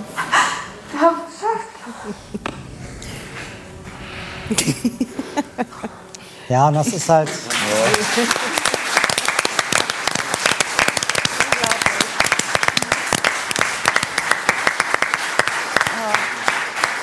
Das ist halt der Punkt, der so ganz schwer zu greifen ist. Tanja hat dann erzählt, dass ich am letzten Tag immer langsamer wurde, weil ich gar keine Lust hatte anzukommen. Ne? Ich wäre tatsächlich am liebsten bei Kilometer 1000 nochmal umgedreht und wäre wieder zurückgelaufen. Tanja, ich, du auch? Und sie ist ja die, die Königin, die Königin der Härte. Und das war ja das, wo, wo ich auch gesagt habe, es ist unglaublich, weil intensiv laufen tut Tanja seit drei Jahren. Mit der Vorbereitung, ohne Laufen. Mit den Schmerzen. An meinem Geburtstag ist sie auf der, auf der Tagesziellinie zusammengebrochen. Dann lag sie da, der Arzt hat sich drum gekümmert. Tanja hat halt gekämpft wie ein Tier. Und in dem Moment bricht halt alles auf, auch bei mir, wo ich sage, Mensch, ey, Schatz, die ist so hammerhart, dass ich, der 60-jährige Alte sagt, er das schon noch macht. Er macht das, tut auch weh, ist anstrengend, klar, Schlussstrich. Aber dass die junge Frau das halt macht, und das ist halt eigentlich der, der, das Wunderbare und der Star der Geschichte, das finde ich ja auch. Ne? Auch bei dem Film, da kommt ein Film in, in, im, ersten, äh, im SWR Anfang des, des Jahres, 90 Minuten Dokumentation. Und ein Buch gibt es schon jetzt, in dem man natürlich noch ganz, ganz viel nachlesen kann und noch mal tiefer eintauchen kann in euer Abenteuer. Ähm, ich darf an dieser Stelle sagen, dass ich wirklich auch ein bisschen überrascht bin, dass ihr immer noch so ein glückliches Paar seid nach dieser gemeinsamen Strapaze. Aber es funktioniert offensichtlich. Vielen Dank für euren Besuch bei uns.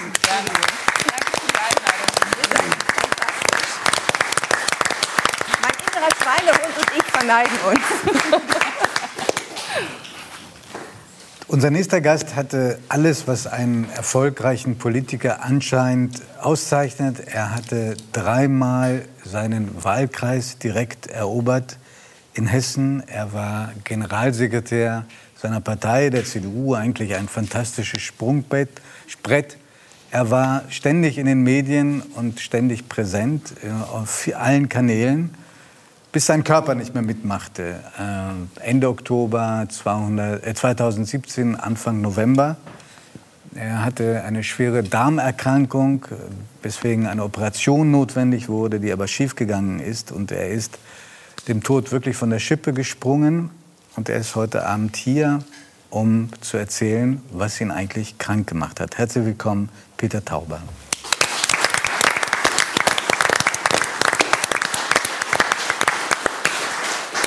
Wir hatten inzwischen reichlich Zeit. Äh, und Darmerkrankung heißt es jedenfalls, vielleicht wird Herr Busch das auch noch mal bestätigen, da gibt es einen sehr direkten äh, Bezug zur Psyche und zu der Verfassung, geistigen. Was hat sie, ist Ihnen so auf den Magen geschlagen? Das ist ja im Nachhinein, auch im Nachhinein gar nicht so leicht, ähm, sich das wirklich zu beantworten. Es war auf jeden Fall so, dass ich in dieser Rolle als Generalsekretär, und das ist ja zunächst eine große Ehre, das war eine tolle Aufgabe, das hat auch viel Spaß gemacht an vielen Stellen, aber trotzdem muss man natürlich sich sozusagen so eine Art Resilienz zulegen. Also man muss umgehen mit der Kritik, nicht nur von außen, sondern erst recht von der eigenen Partei, die tut ja manchmal sehr viel mehr weh. Und ich habe mir dann eben auch so ein Selbstbild zurechtgelegt und habe gesagt, ich bin Generalsekretär, der jüngste, den die CDU je hatte. Ich laufe dreimal im Jahr einen Marathon. Ich sitze morgens in der Morgenlage bei der Kanzlerin. Was wollten ihr eigentlich alle von mir? Also ich bin mehr oder weniger unbesiegbar. Und das braucht man vielleicht auch so ein bisschen als Schutz, als Mantel, wenn man so will. Und äh, dann hatte ich eben diese Erkrankung und ich musste zum ersten Mal in meinem Leben einen Notarzt rufen. Das hat mir vorher keiner erklärt. Nicht nur, wie man das macht, das wusste ich 110 wählen oder 112. 2. Ja, ich habe hab dann intuitiv die richtige Nummer mhm. gewählt, aber ich habe Stunden gebraucht, um mich überhaupt zu überwinden, weil ich gedacht, überhaupt diesen geht gar zum nicht. Telefon du, kann, zu greifen. du kannst doch jetzt nicht Hilfe brauchen. Mhm. Und das Schlimme war dann gar nicht, es war dann nachts um drei und dann ging es irgendwie nicht mehr. Ich hatte eigentlich morgens um, um sechs äh, zugesagt, zum äh, Morgenmagazin zu gehen und irgendwas Schwieriges gerade wieder zu erklären, was auch schwer zu erklären war, vielleicht auch gar nicht zu erklären, aber ich wollte dahin und die Fahne treu hochhalten und habe um Mitternacht gedacht, also nach der Sendung gehst du mal zum Arzt, du fühlst dich nicht so super. Und um drei war es von Schmerzen her nicht mehr auszuhalten und dann habe ich gesagt, nee, ich rufe jetzt einen Notarzt. Und diese Überwindung, sich einzugestehen, das stimmt ja gar nicht, was ich mir als Selbstbild zugelegt habe, das war eigentlich viel schlimmer als die Schmerzen, weil ich da erkannt habe, okay, du warst ab einem gewissen Punkt vielleicht nicht mehr ehrlich zu dir selbst. Du hättest dich mal fragen müssen, hältst du das noch aus oder brauchst du eine andere Form von Hilfe, du schaffst es nicht alleine. Mhm. Also erstmal glaube ich, war der erste Impuls und auch die richtige Konsequenz, das Ganze zu überleben, zu überstehen. Ähm, aber haben sich dann äh, psychologische Hilfe gesucht? Um zu verstehen, was da passiert ist? Also das Erste war, ich war ja dreimal im Krankenhaus. Das erste Mal nach, diesem, nach dieser ersten Entzündung, nach diesem ersten Schub.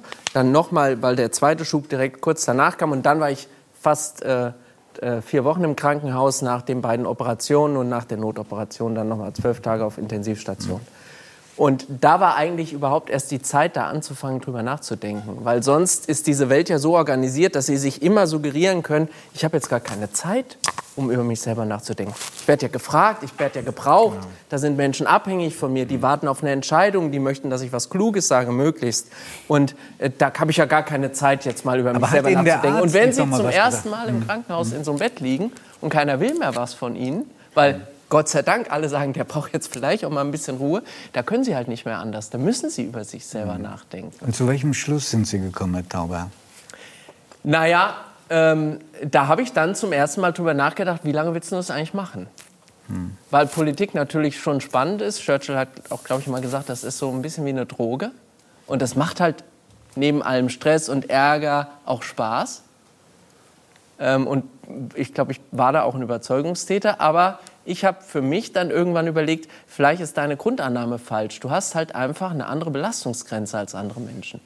Also man vergleicht sich natürlich, so sind wir ja, wir sind ja soziale Wesen. Wir gucken natürlich, was macht denn ein anderer und was kann der, was kann ich nicht. Aber darf, und darf, ich, Sie da, darf, ich, darf ich Sie da einmal unterbrechen, weil ich habe ja die Geschichte verfolgt aus der Ferne ja. und auch äh, Interviews gelesen, die Sie unmittelbar danach und äh, gegeben haben. Also was sich jeder vorstellen kann, ähm, unglaublich viel Stress, einfach Terminstress. Das Zweite ist auch eine Fantasie, vielleicht ist sie völlig falsch, dann sagen Sie bitte kompletter Unsinn, aber was man so wegstecken muss als Politiker, ein Generalsekretär, der ja auch besonders offensiv sein muss und der auch besonders viel abkriegt als Folge dieses offensiven Auftretens. Sind, wie, wo steckt man das vielleicht doch nicht so leicht weg, wie man glaubt? Also man schüttelt es zumindest nicht abends aus der Garderobe, mhm. sondern es macht was mit einem im Kopf, aber ich glaube auch im Körper. Also irgendwo packen wir das halt hin. Und bei mir hat das sozusagen halt Bauchgrimmen im, bildlich gesprochen verursacht. Und ich habe eben nicht irgendwo den Punkt gefunden, wo ich sage, ich brauche offensichtlich einen Umgang damit, der mir hilft, das loszulassen. Das können ja auch Gott sei Dank Menschen. Es ist ja nicht so, dass Politik per se krank macht. Das wäre ja ganz schrecklich. Und andere haben vielleicht bessere Strategien. Aber es ist trotzdem so, und das ist jetzt gar nicht allein mit Blick auf die Politik äh, gemünzt, sondern ich glaube schon, dass wir eine Herausforderung haben, wie wir umgehen mit besonderen Belastungen, mit Menschen, von denen wir auch erwarten, dass sie ständig an ihre Grenzen und darüber hinausgehen. Und die gibt es ja in allen Bereichen.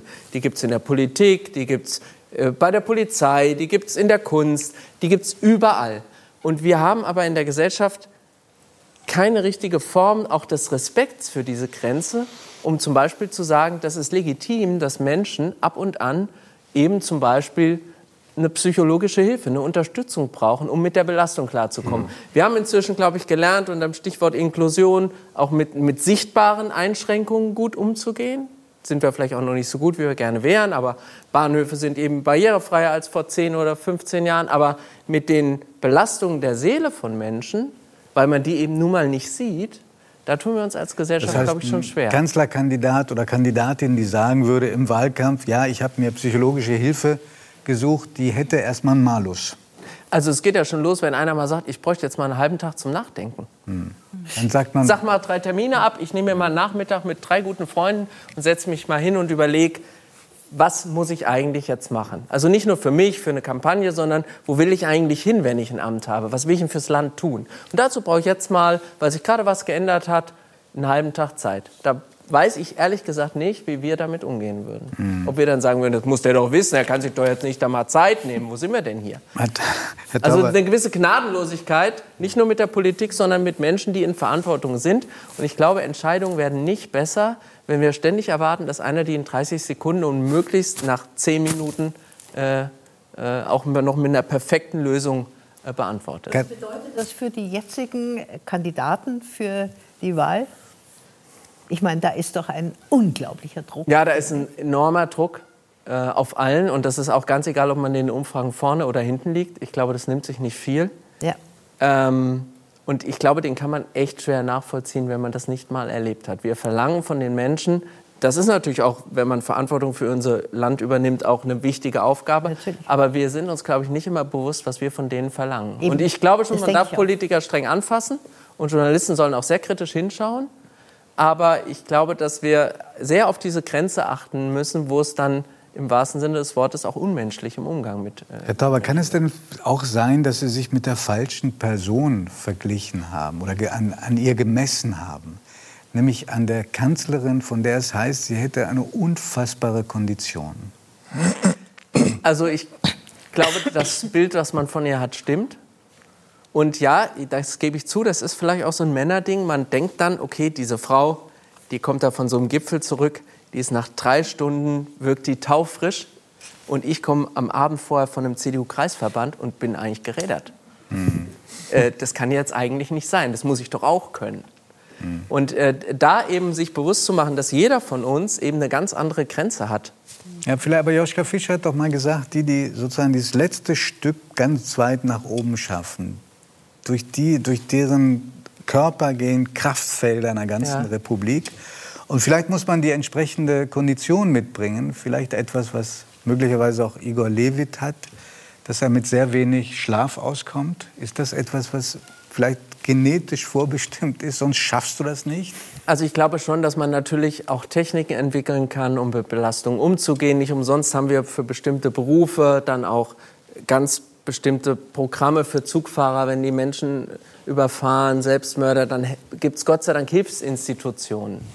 Ähm, für Soldaten, die aus dem Einsatz zurückkommen und die einen Schaden an der Seele haben, haben wir Hilfskonstrukte. Aber allgemein in der Gesellschaft, glaube ich, ist es immer noch schwer äh, akzeptiert, wenn jemand sagt, eigentlich möchte ich das nicht alleine machen, die Aufgabe oder das Problem ist viel zu groß, gibt es irgendjemand, der mitmacht. Hm. Herr Busch, diesen was Geist, das glaube ich wäre, wäre gut, wenn ja wir das Thema, stärker ne? leben. Hm.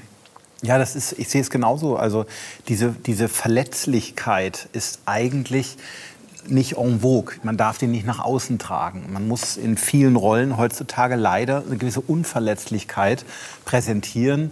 Und das sind wir aber nicht. Wir sind sensible Wesen, die ähm, Regeneration brauchen, die Ruhe brauchen, die Zeit brauchen, die auch Möglichkeiten haben müssen, Schwäche einzugestehen. Und auf der einen Seite finden wir das ja menschlich und nahbar, wenn jemand Schwäche zeigt. Auf der anderen Seite halten wir ihn dann aber nicht für mächtig genug oder stark genug und sprechen ihm sogar manchmal kompetent. Wie soll der dann eine Krise bewältigen? Kommt Ja. wahrscheinlich Wobei ich sagen darf, wir haben jetzt ja sehr auch über die schwierigen Dinge geredet. Das Krasse war für mich dann auch da wieder, dass die gemachte Erfahrung dann aber eine ganz andere war. Es waren ganz viele Menschen unheimlich aufmerksam und fürsorglich, bis hin auch zu politischen Als sie Gegnern. krank waren. Als ich dann krank war. Ja. Also in dem Moment war die Welt eben Gott sei Dank eben eine andere, bis auf ganz wenige Ausnahmen. Ähm, äh, sondern ganz viele haben eben doch eine Empathie gezeigt, die man dann auch wieder eigentlich diesem Umfeld eher abspricht. Mhm. Aber das war dann auch wenn Sie das sagen, dass. Sie da so gute Erfahrungen gemacht haben, was mich freut, dann muss man aber auch sagen, dass es einen Parteifreund von ihm, Ihnen gab, der sinngemäß gesagt hat, er war schon kein guter Generalsekretär, jetzt wird er auch noch krank. Ja, das war für die Partei mit dem C äh, etwas, was mich zusätzlich getroffen hat, ja. Aber ich glaube, ohne Sie haben, ja, Sie haben ja vornehmerweise den Namen nie genannt, aber ich, wenn ich, ich vermute, ich habe eine Vermutung, wer das gewesen sein könnte, der ist dann, so ist das Schicksal manchmal, selber sehr krank geworden ist. Das ist so. Hm. Ähm, wir haben darüber nie direkt geredet, aber ich weiß, äh, dass er darüber danach auch anders äh, nachgedacht hat. nachgedacht. Ich habe gesehen, dass Sie äh, auf Instagram ein Foto haben, ein Selfie von sich und der Kanzlerin, weil Sie die vorhin schon so ähm, mit warmen Worten bedacht haben. Da, da ist sie. Und Sie haben drunter geschrieben, irgendwann mal erzähle ich die Geschichte vom Selfie. Ich finde, heute ist die richtige Gelegenheit, das zu tun. Das stimmt. Also man sieht auf dem äh, Foto, ich bin eindeutig Team Merkel. Und äh, deswegen ist das vielleicht auch ein zusätzlicher Grund gewesen, weil ich ja wusste, sie hört jetzt auf, dann äh, auch aufzuhören. Aber die Geschichte des Selfies ist folgende. Äh, Die Kanzlerin ist ja, die hat ja eine große Freude an diesem Thema Selfie. Da gab es auch mal breite Diskussionen drüber. Als sie sich mit einigen als sie Migranten sich hat. mit einem äh, Flüchtling äh, fo- hat fotografieren lassen. Aber grundsätzlich, wenn junge Leute kommen, dann macht sie das eigentlich. Das ist, glaube ich, für die Bodyguards echt immer ganz schön Stress. Aber sie hat da eine Freude und die jungen Leute sind da ganz toll. Weil auch so, so die Halbstarken, die sonst wahrscheinlich viel zu cool sind, dann auf einmal sagen, "Hi, ich habe ein Selfie mit der Kanzlerin. Also es sind ganz, Und- und ganz, süße, ganz süße. Situationen, die da entstehen. Genau, und dann gab es so eine Situation, das war in Essen auf dem Domplatz, eine Kundgebung, alles war da, war voll, wie das äh, vor Corona eben war im Wahlkampf. Das ist auch ein Moment im Wahlkampf, der wirklich Spaß macht, auch wenn er anstrengend ist. Und dann kamen da so drei Jungs und sagten hier auf dem Weg zur Bühne, wir wollen Selfie. Und dann waren die nervös, haben den Knopf nicht gefunden. Irgendwann war das Selfie im Kasten mit der Kanzlerin. Und im Vorbeigehen sage ich zu den dreien, ähm, da könnt ihr stolz drauf sein, ich habe noch kein Selfie mit der Kanzlerin. und dann dreht sie sich zu mir um und also schlagfertig ist sie ja auch wirklich und sagt, Sie müssen sich das auch erst noch verdienen. Also offenbar haben Und das hat, sie, das hat sie natürlich so gesagt, dass die drei Jungs das gehört haben. Und da sind die natürlich noch mal gewachsen. Irgendein Typ, der scheinbar wichtig ist und hinter der Merkel herläuft, der kriegt keins und wir haben eins. Hey, check. Und also die waren ganz stolz. Und dann war der Wahlabend 2017 mit einem aus heutiger Sicht ja sensationellen Ergebnis, obwohl wir damals Absolut. der Meinung waren, mm, wir hätten ein bisschen besser sein können.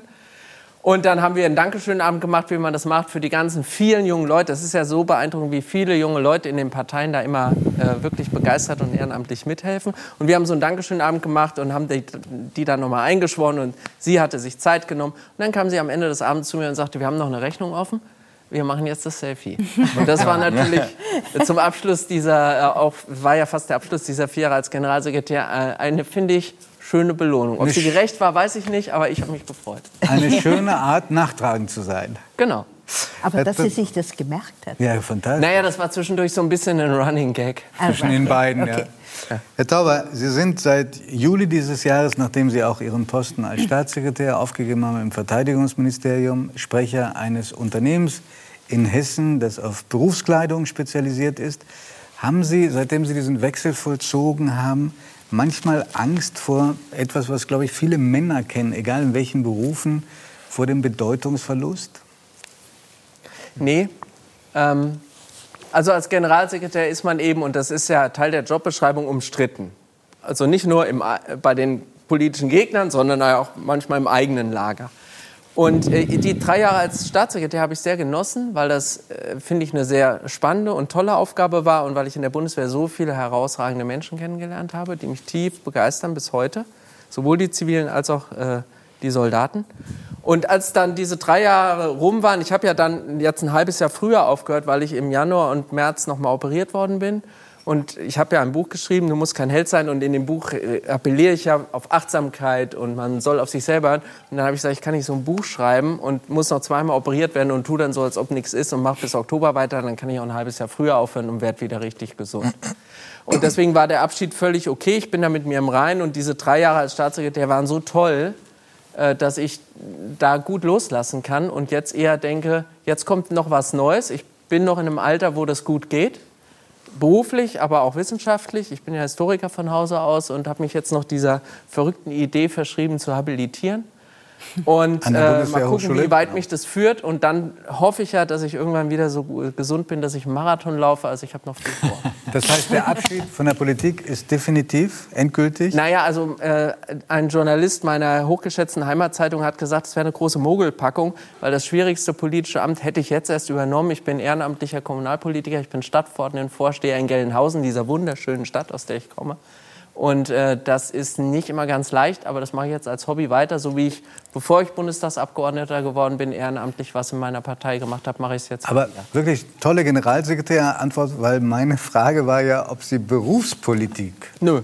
Äh, ausschließen. Das ist ja doch, also da würde ich sagen, gilt wie beim Boxen, they never come back. Okay. Ich bedanke mich für die Offenheit und bin gespannt. Ich auch. Alles Gute. Gute Neuanfang.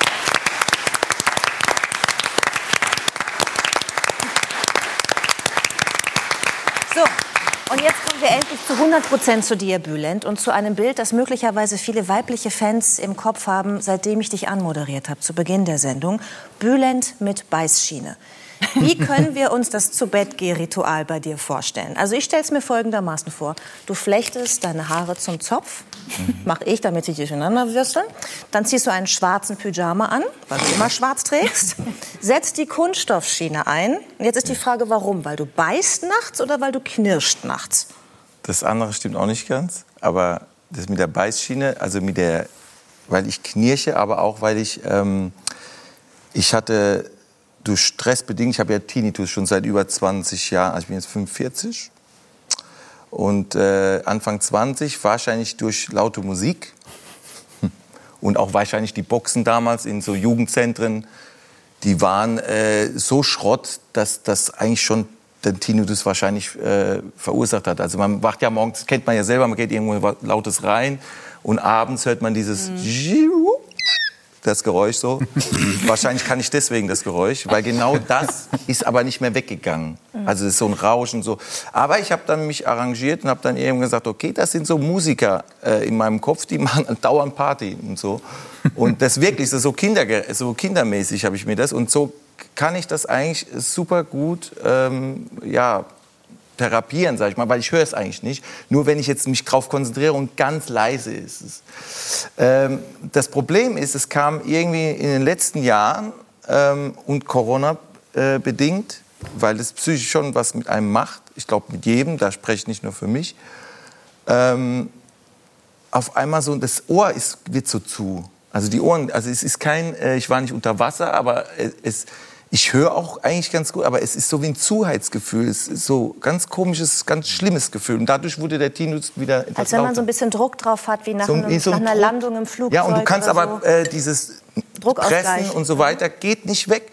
Und das macht, machte mich irgendwie äh, teilweise wahnsinnig. Und, und dann äh, bin ich echt zum Kieferorthopäd und so weiter. Und und dann gab es einen, der, der, der, das wirklich, ähm, also Zahnärzte haben immer versucht, die haben mir einfach so eine Schiene gegeben, wie man so, ne, äh, mach mal so Beißschiene und so.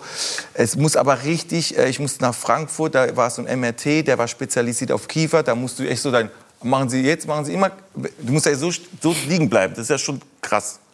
Ne? Und dann und dann musst du irgendwann noch was im Mund haben und du musst so 20. Dann kommen ja auch ganz schlimme Geräusche. Das ist doch schlimmer als der Team. So, äh, äh, so, so die Geräusche. Kennt ihr doch. MST. Hast du die aufgenommen dafür? Oder? Ja, ich, nee, ich merke mir die einfach. Äh, das ist ja das Schlimme. Und äh, äh, also was du, wenn du siehst Noten, so ist es beim, also egal. Ich wollte gerade sagen, schreib's auf. Ja, ja. Aber ich lieg so da und du machst so eine Beispiel und du musst dann immer so weiter öffnen. Und die sagen dann immer, jetzt öffnen, Herr Ceylan, öffnen Sie jetzt weiter weil das ja alles äh, geröntgt wird. Ah, ah. Ich denke, wie weit soll ich noch öffnen? Und die haben wahrscheinlich ist ja auch gut, dass ich so einen riesen Muster habe. Ich dachte, ach komm, der kann noch weiter öffnen. Auf jeden Fall, irgendwie habe ich das geschafft. Und der Arzt in, in, äh, in, in der Gegend von äh, Mannheim, da, also äh, weiß nicht, auf jeden Fall, der hat mir dann, äh, Dr. Umstadt, ich mache jetzt mal Werbung, Dr. Umstadt, danke. Äh, der Schöner Name auch. Bitte? Schöner Name. Ja, Umstadt, ja. Es hat, war auch. Ja, passt. Ne, auf jeden Fall, genau. Und äh, in Weinheim übrigens, deswegen Umstadt wahrscheinlich auch, weil Mannheim ist eine Großstadt. Ja, für Bremen so. Ja, für uns ist alles ein Dorf. Nein, aber auf jeden Fall, äh, ja, aber für uns ist schon Großstadt. Auf jeden Fall äh, hab, war ich dann dort und der hat das dann immer arrangiert. Ich musste immer alle paar Wochen hingehen, das muss dann so gefeilt werden und das, das spritzt dann alles so und immer auf meine schwarze Hose. Ich habe so, ah, danke, Herr Dr. Umstadt, haben Sie wieder Umstände gemacht. So, auf jeden Fall immer so und, und irgendwann, nach Wochen, und er sagte, wenn du das richtig, den richtige äh, Schiene hast, dann wird sich dein Kiefer nach vorne. Also ich, ich habe erst ein bisschen Angst gehabt, dachte ich, oh, vielleicht entsteht dadurch ein neuer Charakter auf der Bühne. ne? ne? Weil den mache ich eigentlich schon. Dachte ich, ist Harald schuld. Ne? So, und ich mache immer diesen. Ne? Und, dann, und dann hat sich aber das wirklich gebessert, muss ich ehrlich sagen. Und seit, seit wirklich seit Monaten habe ich wirklich Ruhe. Also es ist kein nicht mehr dies zu. Der Tinnitus ist auch etwas leiser sogar noch geworden. Also die, die Schiene macht's aus. Und ähm, das ist einfach die Kieferstellung, die da also äh, Aber ich stelle mir das furchtbar vor. Ich glaube, an so einem Geräusch kann man auch verrückt werden. Ja, ich habe ja damals erste Mal Anfang 20. Ich muss mir vorstellen, du hörst dieses Geräusch, es geht nicht mehr weg. Du denkst, okay, ein, zwei Tage, hm. Ja, dann kriegst du Infusion, Fub rein. Also sieht ein bisschen komisch aus jetzt, wenn man aus der Gegend von Frankfurt ist. Aber es ist auf jeden Fall äh, wirklich so rein, die Spitze. Und äh, du kennst die Gegend, ja. Und, und auf jeden Fall, äh, und du liegst so da und so, aber es wird nicht viel besser. Es wird nicht viel besser. Und dann haust du dir die Kissen so krank. Du, das geht ja nicht weg. Dann haust du dir so Kissen gegen das. Für Musiker, ich bin auch Musikal, also äh, das, das, und da muss ich, dann kommt die komödiantische Ader. Und so habe ich mir das dann äh, gesagt, ich muss jetzt mir, ich muss jetzt irgendwas mir erfinden, dass da kleine Menschen sind, kleine Bülis, die sagen, ey, aber es geht weiter mit der Party. Du musst jetzt irgendwie gucken, dass du trotzdem schläfst.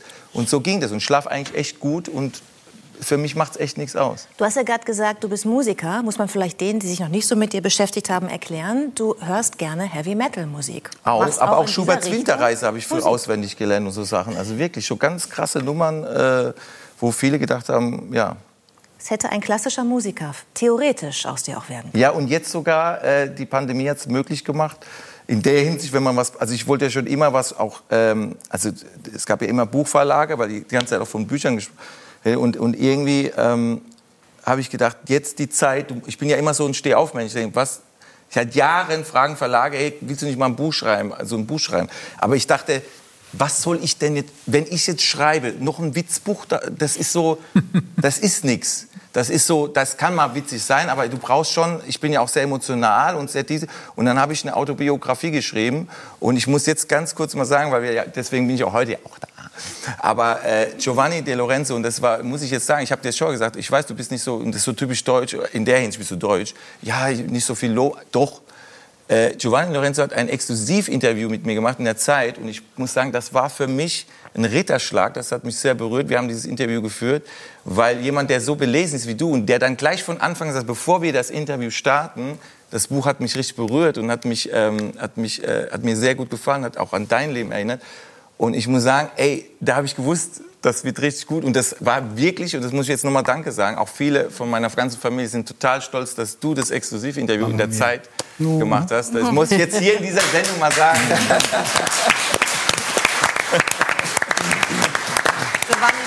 dieser Sendung noch. Dieses Lob und davor schon die Erinnerung ja, an wir die sind Schulzeit. uns dadurch auch sehr nahe gekommen. Also, Ja. obwohl wir das gestreamt haben, aber wir, sind, wir haben beide geweint bei diesen, weil wir über das Buch geredet haben, über alles, was ich erlebt habe. Und das ist eben ein sehr emotionales Buch. Und ich glaube auch, ähm, es motiviert auch für viele irgendwo, dass man, weil es kommen ja Themen vor wie Mobbing, äh, Existenzängste, damals als Teenager, als mein Vater bankrott wurde, der, der Tod von meinem Vater, all, alles Mögliche. Aber auch Rassismus. Bitte? Auch Rassismus. Ja, auch Rassismus, Ja. den ich sehr stark, das hast du ja noch äh, detailliert im Interview äh, auch gesagt, was gar nicht manchmal, was schon im Buch steht, aber wo wir dann auch nochmal... Äh, Bülent, lass uns doch ja, ja, Entschuldigung, einfach ja, ja, sorry. Das war jetzt so, weil wir so fixiert waren, aber Judith, sorry. Ich kann das total verstehen, Ja. aber wir haben gedacht, nein, wir haben Ja, ja, gedacht, das Judith, hast du mit ihm schon gesprochen für die das stimmt. Zeitung. Jetzt versuche ich noch mal mein Ja. Glück in der Sendung, weil dann können wir den Zuschauer auch so ein bisschen mitnehmen, Ja. äh, weil der vielleicht das Interview nicht gelesen hat und das Buch auch noch nicht. Ähm, mich hat sehr berührt, wie persönlich du gewesen geworden bist und gewesen bist in diesem Buch, beim Schreiben dieses Buches. Du hast über deine Kindheit viel erzählt, du hast äh, über deine aktuelle Situation viel erzählt, du hast sonst immer nicht so viel aufgemacht. Deine Mutter war immer Teil in deinem Bühnenprogramm, aber in dem Buch ist auch dein Vater sehr stark vertreten. Magst du mit mir über deinen Vater sprechen? Ja, mit, Ja? sehr gerne. Ja. Ja. Was war dein Vater für ein Mann? Mein Vater, ähm, das ist natürlich auch sehr emotional, weil ich muss ganz kurz ausholen, als ich das Buch, ich habe das auch als Hörbuch, dann nochmal laut gelesen und immer wenn es über meine Mutter oder meinen Vater ging, mussten wir teilweise abbrechen, Mhm. weil wir alle, selbst die Techniker, die es aufgenommen haben, geheult haben. Ähm, das sind sehr, sehr krass. Meine Mutter kommt ja vom Krieg und mein Vater ähm, war politischer Flüchtling. Mein Vater kam, äh, war im Internat, äh, musste In Anatolien? in der Anatolien, musste, weil er politischer Flüchtling war, weil er sehr linksgerichtet war. Ich sage es mal extra so, weil er hat die, äh, das System der Sowjetunion oder der DDR verurteilt, aber er fand den Kommunismus als Idee, so dem Motto, dass der Mensch äh, doch jeder sollte gleich behandelt werden. Also warum soll man Müllmann äh, schlechter bezahlen? Der, der ist auch wichtig. Also so, das fand ich eigentlich ganz gut. Äh, aber das war in der Türkei damals in 1958, äh, wenn man so gesagt hat, ich bin Kommunist oder irgend sowas, das war natürlich, äh, da hat er einen Polizisten gehabt, äh, einen Freund als Polizist, der ihm einen Tipp gegeben hat, äh, Ahmed Turan, also Turan, der zweite Name und ähm, es wäre gut, wenn du jetzt, heute Nacht fließt. Und der war ja, glaube ich, 18, 19 oder so damals. Oder 20, weil- nee, 20 war er, weil 1938 geboren. Und ähm, da musste er wirklich als junger Mann da einfach, und er ist mit seinem Vater wiederum, seinem Vater, also meinem türkischen Opa, der ihn begleitet hat äh, bis nach Deutschland. Dann hat sein, mein Opa damals Tschüss gesagt und mein Vater hat ihn seitdem nie mehr gesehen. Und auch seine, meine Oma nicht. Weil mein Vater konnte nicht mehr in die Türkei, äh, in die Türkei reisen. Es gab allerdings mal 1975 Also es gab, muss man erklären, es gab dann ein Einreiseverbot für ihn. Er konnte nicht und, äh, zurück. und mein Vater hat, äh, das Insofern auch musste, gefährlich gewesen. musste er in Deutschland bleiben. Er hat dann deine, deine Mutter kennengelernt, eine Ja. Deutsche, hat eine Familie gegründet. Meine Mutter hatte drei Kinder schon, das wissen viele nicht. Meine Mutter war schon mal verheiratet. und er hatte ja auch einen Sohn, den er zurückgelassen hat in der genau, Türkei. genau. Und, äh, Hat er, äh, um das ein bisschen weiterzuführen, hat er jemals das Gefühl gehabt, dass er so richtig angekommen ist in Deutschland? Oder war immer noch die Sehnsucht nach seiner alten Heimat, nee, die, das, äh, da? nee, mein Vater, äh, soweit ich mich eben ganz gut eben noch erinnern kann, weil 2012 ist er gestorben, er hat immer gesagt, äh, er ist hier angekommen, weil er hat ja auch meine Mama kennengelernt. Und das ist das, äh, meine Mutter hatte drei Kinder schon. Und jetzt musst du dir vorstellen, in den 70er Jahren ein Türke, der eine Deutsche, eine Hilde, ja, so heißt meine Mutter Hildegard, Hilde, heiratet mit drei deutschen Kindern. So. Und mein Vater hat immer gesagt, dafür liebe ich ihn. Er hat gesagt, deine Mutter hätte tausend Kinder haben können. Die war so schön, ich, hab, ich musste sie haben. Aber er musste auch richtig Oh, kämpfen. Äh, aber es hat er geschafft und äh, dafür liebe ich ihn, weil er ihn so, weil, er, weil es ihm egal war, wie viele Kinder. Das ist ja heutzutage, heutzutage, wenn du heute fragst, ah, äh, die hat ein Kind, oder- das haben ja Männer schon, äh, haben ja keine Eier mittlerweile mehr. Und deswegen, so denke ich ja auch. Ich denke auch, ich habe ja Gott sei Dank auch, wie mein Vater, Gott sei Dank meine Traumfrau kennengelernt. Sie hatte aber noch keine Kinder, die musste ich dann machen. Aber, äh, aber wenn sie es gehabt hätte, und das sage ich jetzt hier, weil sie guckt jetzt zu, ich, sie hätte auch 100 Millionen Kinder haben können. Ich weiß nicht, wie es finanziell, aber ich hätte es gemacht, weil es einfach, wenn die richtige da ist, der Jackpot, dann macht man das und so. Und dafür liebe ich meinen Vater. Und, Das war eine und so schöne ich- Geschichte. Ja, ja. Optisch von deinem Vater. Was hast du, was hast du optisch von deinem Vater? Op- Optisch äh, nicht so viel. Man sagt vielleicht eventuell die Nase oder so. Äh, nein, also ob- mein Vater ist ein Kopf kleiner. Und er hatte blaue Augen. Er hatte blaue Augen. Also du könntest eher die Tochter, wenn mein Vater jetzt hier sitzen würde, würden sie wahrscheinlich eher sagen, ah, das, äh, also wie ist die Wahrscheinlichkeit, wer ist der Vater von dem, Ba- würden wahrscheinlich eher sagen, du bist die Tochter. Meine Mutter, die die Deutsche ist, ne, Stichwort Schubladendenken, ist eigentlich die dunkle. Also meine Mutter hat braune Haare und braune Augen, was man ja auch im Buch sehen kann, auch im Bild. Aber dein Vater hatte lange Haare. Ja, aber erst später, äh, als er Rentner wurde, weil Warum? er äh, das ähm, ganz cool fand. Meine Mutter fand das erstmal nicht so gut, weil er erstmal sich nicht den Zopf so machen konnte. Mit dem Haargummi konnte er sich überhaupt nicht, kannte er sich nicht aus. Er fand das aber nur cool, weil, weil sein Sohn, das kommt anscheinend so ganz gut an. Er sagt, dass so viele Frauen machen ihm Komplimente. Und das fand meine Mutter, ja, ja und reicht das nicht, dass ich dir Komplimente mache? Ja, aber das kommt doch gut an, sagt er. Ja, und er fand das irgendwie total cool. Das, das Geile war ja, mein Vater hat dann wirklich so einen Zopf gehabt und sah aus wie ein Künstler. Jetzt muss man dazu sagen, mein Vater war in der Baubranche tätig. War Jetzt sah- Betonmischer. Ja, Betonmischerfahrer.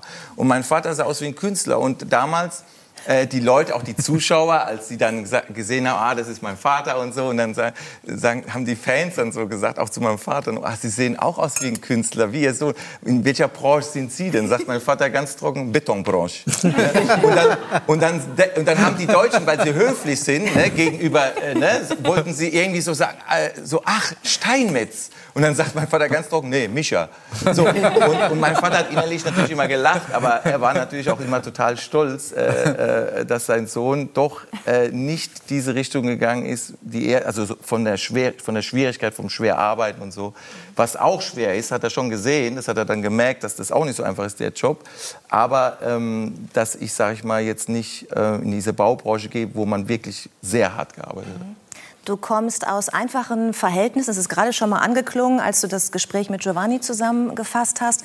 Es gibt da eine Situation, ähm, die ich sehr berührend fand, die du beschreibst in dem Buch, zwischen dir und deinem Vater.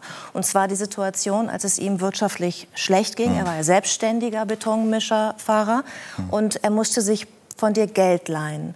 Magst du uns das kurz erzählen? Ja. Boah, das ist ein hartes Thema. Ähm, man muss dazu sagen, also mein Vater, der hat sich sehr spät selbstständig gemacht, weil er immer sich Gedanken gemacht hat, wenn mein Sohn, er hat gemerkt, er kommt vielleicht aufs Gymnasium, was ich dann auch gekommen bin und ich war auch sehr ehrgeizig. Hab eigentlich, mir hat ja keiner helfen können. Ich habe immer alles selbst irgendwie mir da, musste auch keiner sagen, jetzt lernen mal, ich wollte das. Ähm, und mein Vater hat gemerkt, okay, wenn der jetzt noch in die Uni geht, was er ja sich gewünscht hat, ich muss mehr Geld verdienen. Ich muss ihn unterstützen. Ich, so hat mein Vater gedacht. Ich hätte ja auch irgendwo noch arbeiten können nebenbei, aber mein Vater hat so gedacht, was auch schön ist irgendwo. Also er möchte mir vieles ermöglichen und hat aber die Selbstständigkeit ist erst spät und hat aber dann die Baubranche lief da in dieser Zeit, als ich Teenager war, ganz schlecht.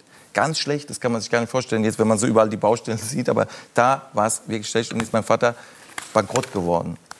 Und das war ganz schlimm für mich. Ich komme nach Hause. Für meine Mutter war immer äh, der Obstteller, das, der musste voll sein. Das hat sie erlebt in der Kriegszeit, als kleines Kind, Nachkriegszeit in Deutschland, wo sie bei deutschen Familien gearbeitet hat, als Kind Toiletten geputzt. Äh, Das beschreibe ich alles im Buch genau. Und da war ganz wichtig für der Obstkorb, der muss voll sein. Das war für sie Statussymbol. Jetzt komme ich nach Hause als Teenager, der Obstkorb ist nicht voll. Und der Kühlschrank war auch leer. Kühlschrank war leer. Und ähm, das muss gerade ein bisschen. Und ähm, Ja, und mein Vater, der hat, ähm, ja, wie soll ich sagen, das ist selten, dass ich in der Talkshow mal mich, mich voll weghaut. Uff. Soll ich dir helfen? Ja, nee, ist okay, aber das ist, das ist halt, deswegen musste ich das im Buch mal verarbeiten, weil ich das ganz schwer, ähm, wenn ich das so ja. drüber rede. Ich helfe dir. Aber, ich fasse das, fass das ein bisschen zusammen, dann kannst du kurz einmal durchatmen. Ja. Ähm, dein Vater hat dich dann gebeten, ob du ihm sein, dein Sparbuch geben kannst, ja. wo schon ein paar tausend Euro für deine Ausbildung drauf waren. Weil mein Vater immer 50 Mark, äh, das hat, war immer so auf das Girokonto, ne, dieses Sparbuch, wo man erst ab 18 drauf da, äh, kann, äh, dran kann. Mein Vater hat äh, mein Vater es schwer gehabt und, ähm, und dann kommt er und sagt, hey, er weiß noch genau, wie er gesagt ins Wohnzimmer. Wir waren eine 80 Quadratmeter Wohnung zu sechs, muss man dazu sagen. Also dann habe ich zwei ältere Geschwister, dann irgendwann raus, dann waren wir zu viert, aber trotzdem immer noch klein eigentlich. Und das war alles sehr eng und mein Vater kommt, sagt, nur dass man sich ein bisschen vorstellen kann, wie es war. Das Wohnzimmer war so gleich so äh, von der Küche, Wohnzimmer, zack, zack. Und wir sitzen da und ich wusste schon, irgendwas passiert jetzt. Irgendwas will er mir sagen. Und er sagte, Sohn, es fällt mir sauschwer. Ich weiß, du brauchst das Geld. Das ist eigentlich, das habe ich eigentlich für dich gemacht, dass du ähm, Führerschein machen kannst, dass du anfangen kannst ähm, im Studium. Ich brauche das Geld. Und das war für mich natürlich, in dem Moment war ich sauer. War ich auch enttäuscht, muss ich sagen, weil ich habe so viele Ziele gehabt und ich habe mir vorgestellt, was ich mit diesem Geld mache. Mhm. Aber ich habe natürlich ihm das Geld gegeben. Und mein Vater hat gesagt, ich werde dir das zurückzahlen und werde auf, das waren ca. 8000 Mark drauf, was viel Geld ist für jemand, der dann startet und so. Und äh, ich werde dir das zurückzahlen. Und er hat mir damals dann wirklich 10.000 Mark, ich wollte das schon fast gar nicht mehr haben, weil ich das auch mir, aber er hat gesagt, nein, ich habe es dir schon überwiesen, 10.000 Mark, nach, Jahr, nach ein paar Jahren hat er das wirklich irgendwie zusammengekratzt und wollte mir das geben. Später dann habe ich gesagt, Papa und Mama, eines Tages werde ich so viel Geld verdienen und euch eine Wohnung kaufen. Mein Vater hat diese Eigentumswohnung gerade noch gesehen im Rohbau. Der ist aber gestorben, aber meine Mutter lebt dort jetzt. Und äh, sie ist so glücklich, weil sie sagt, sie, in der alten Wohnung hätte sie sehr viele Erinnerungen gehabt. Und in dieser neuen Wohnung, die ich hier gekauft habe, und dafür bin ich dankbar dem lieben Gott, äh, dass es möglich war, meine Mutter hat immer den Obstkorb voll und musste sich keine Sorgen machen. Und das war, muss ich sagen, das beschreibe ich alles noch mehr in meinem Buch, Ankommen, aber wo war ich eigentlich? Und das ich, ist da alles äh, drin. Ich, ich danke dir für diese Geschichte. Diesen sehr ehrlichen Moment. Ähm, ich glaube, man wird in dem Buch also man lernt in dem Buch einfach nochmal die andere Seite dieses wahnsinnig sympathischen Comedian kennen, der immer lustig ist und immer einen lockeren Spruch hat. Das Aber es sind auch ein paar witzige Sachen drin Natürlich. für das Publikum. Man kann auch das lachen. sind die Geschichten zwischen meiner Frau und mir. Vielen Dank für deinen Besuch. Das Buch heißt Ankommen und es lohnt sich, das zu lesen. Vielen Dank. Vielen Dank. Bülent Ceylan. Puh. Wir hätten auch Ihnen sehr, sehr gerne äh, weiter zugehört. Leider ist die Sendezeit vorbei. Schön, dass Sie dabei waren. Wir verabschieden Sie und uns hoffentlich in ein erholsames Wochenende. Wir sind im Oktober wieder für Sie da und jetzt geht's weiter mit der Sendung Dieb und Deutlich, auch eine Talkshow. Bis dann. Tschüss. Ciao. Auf Wiedersehen. Danke.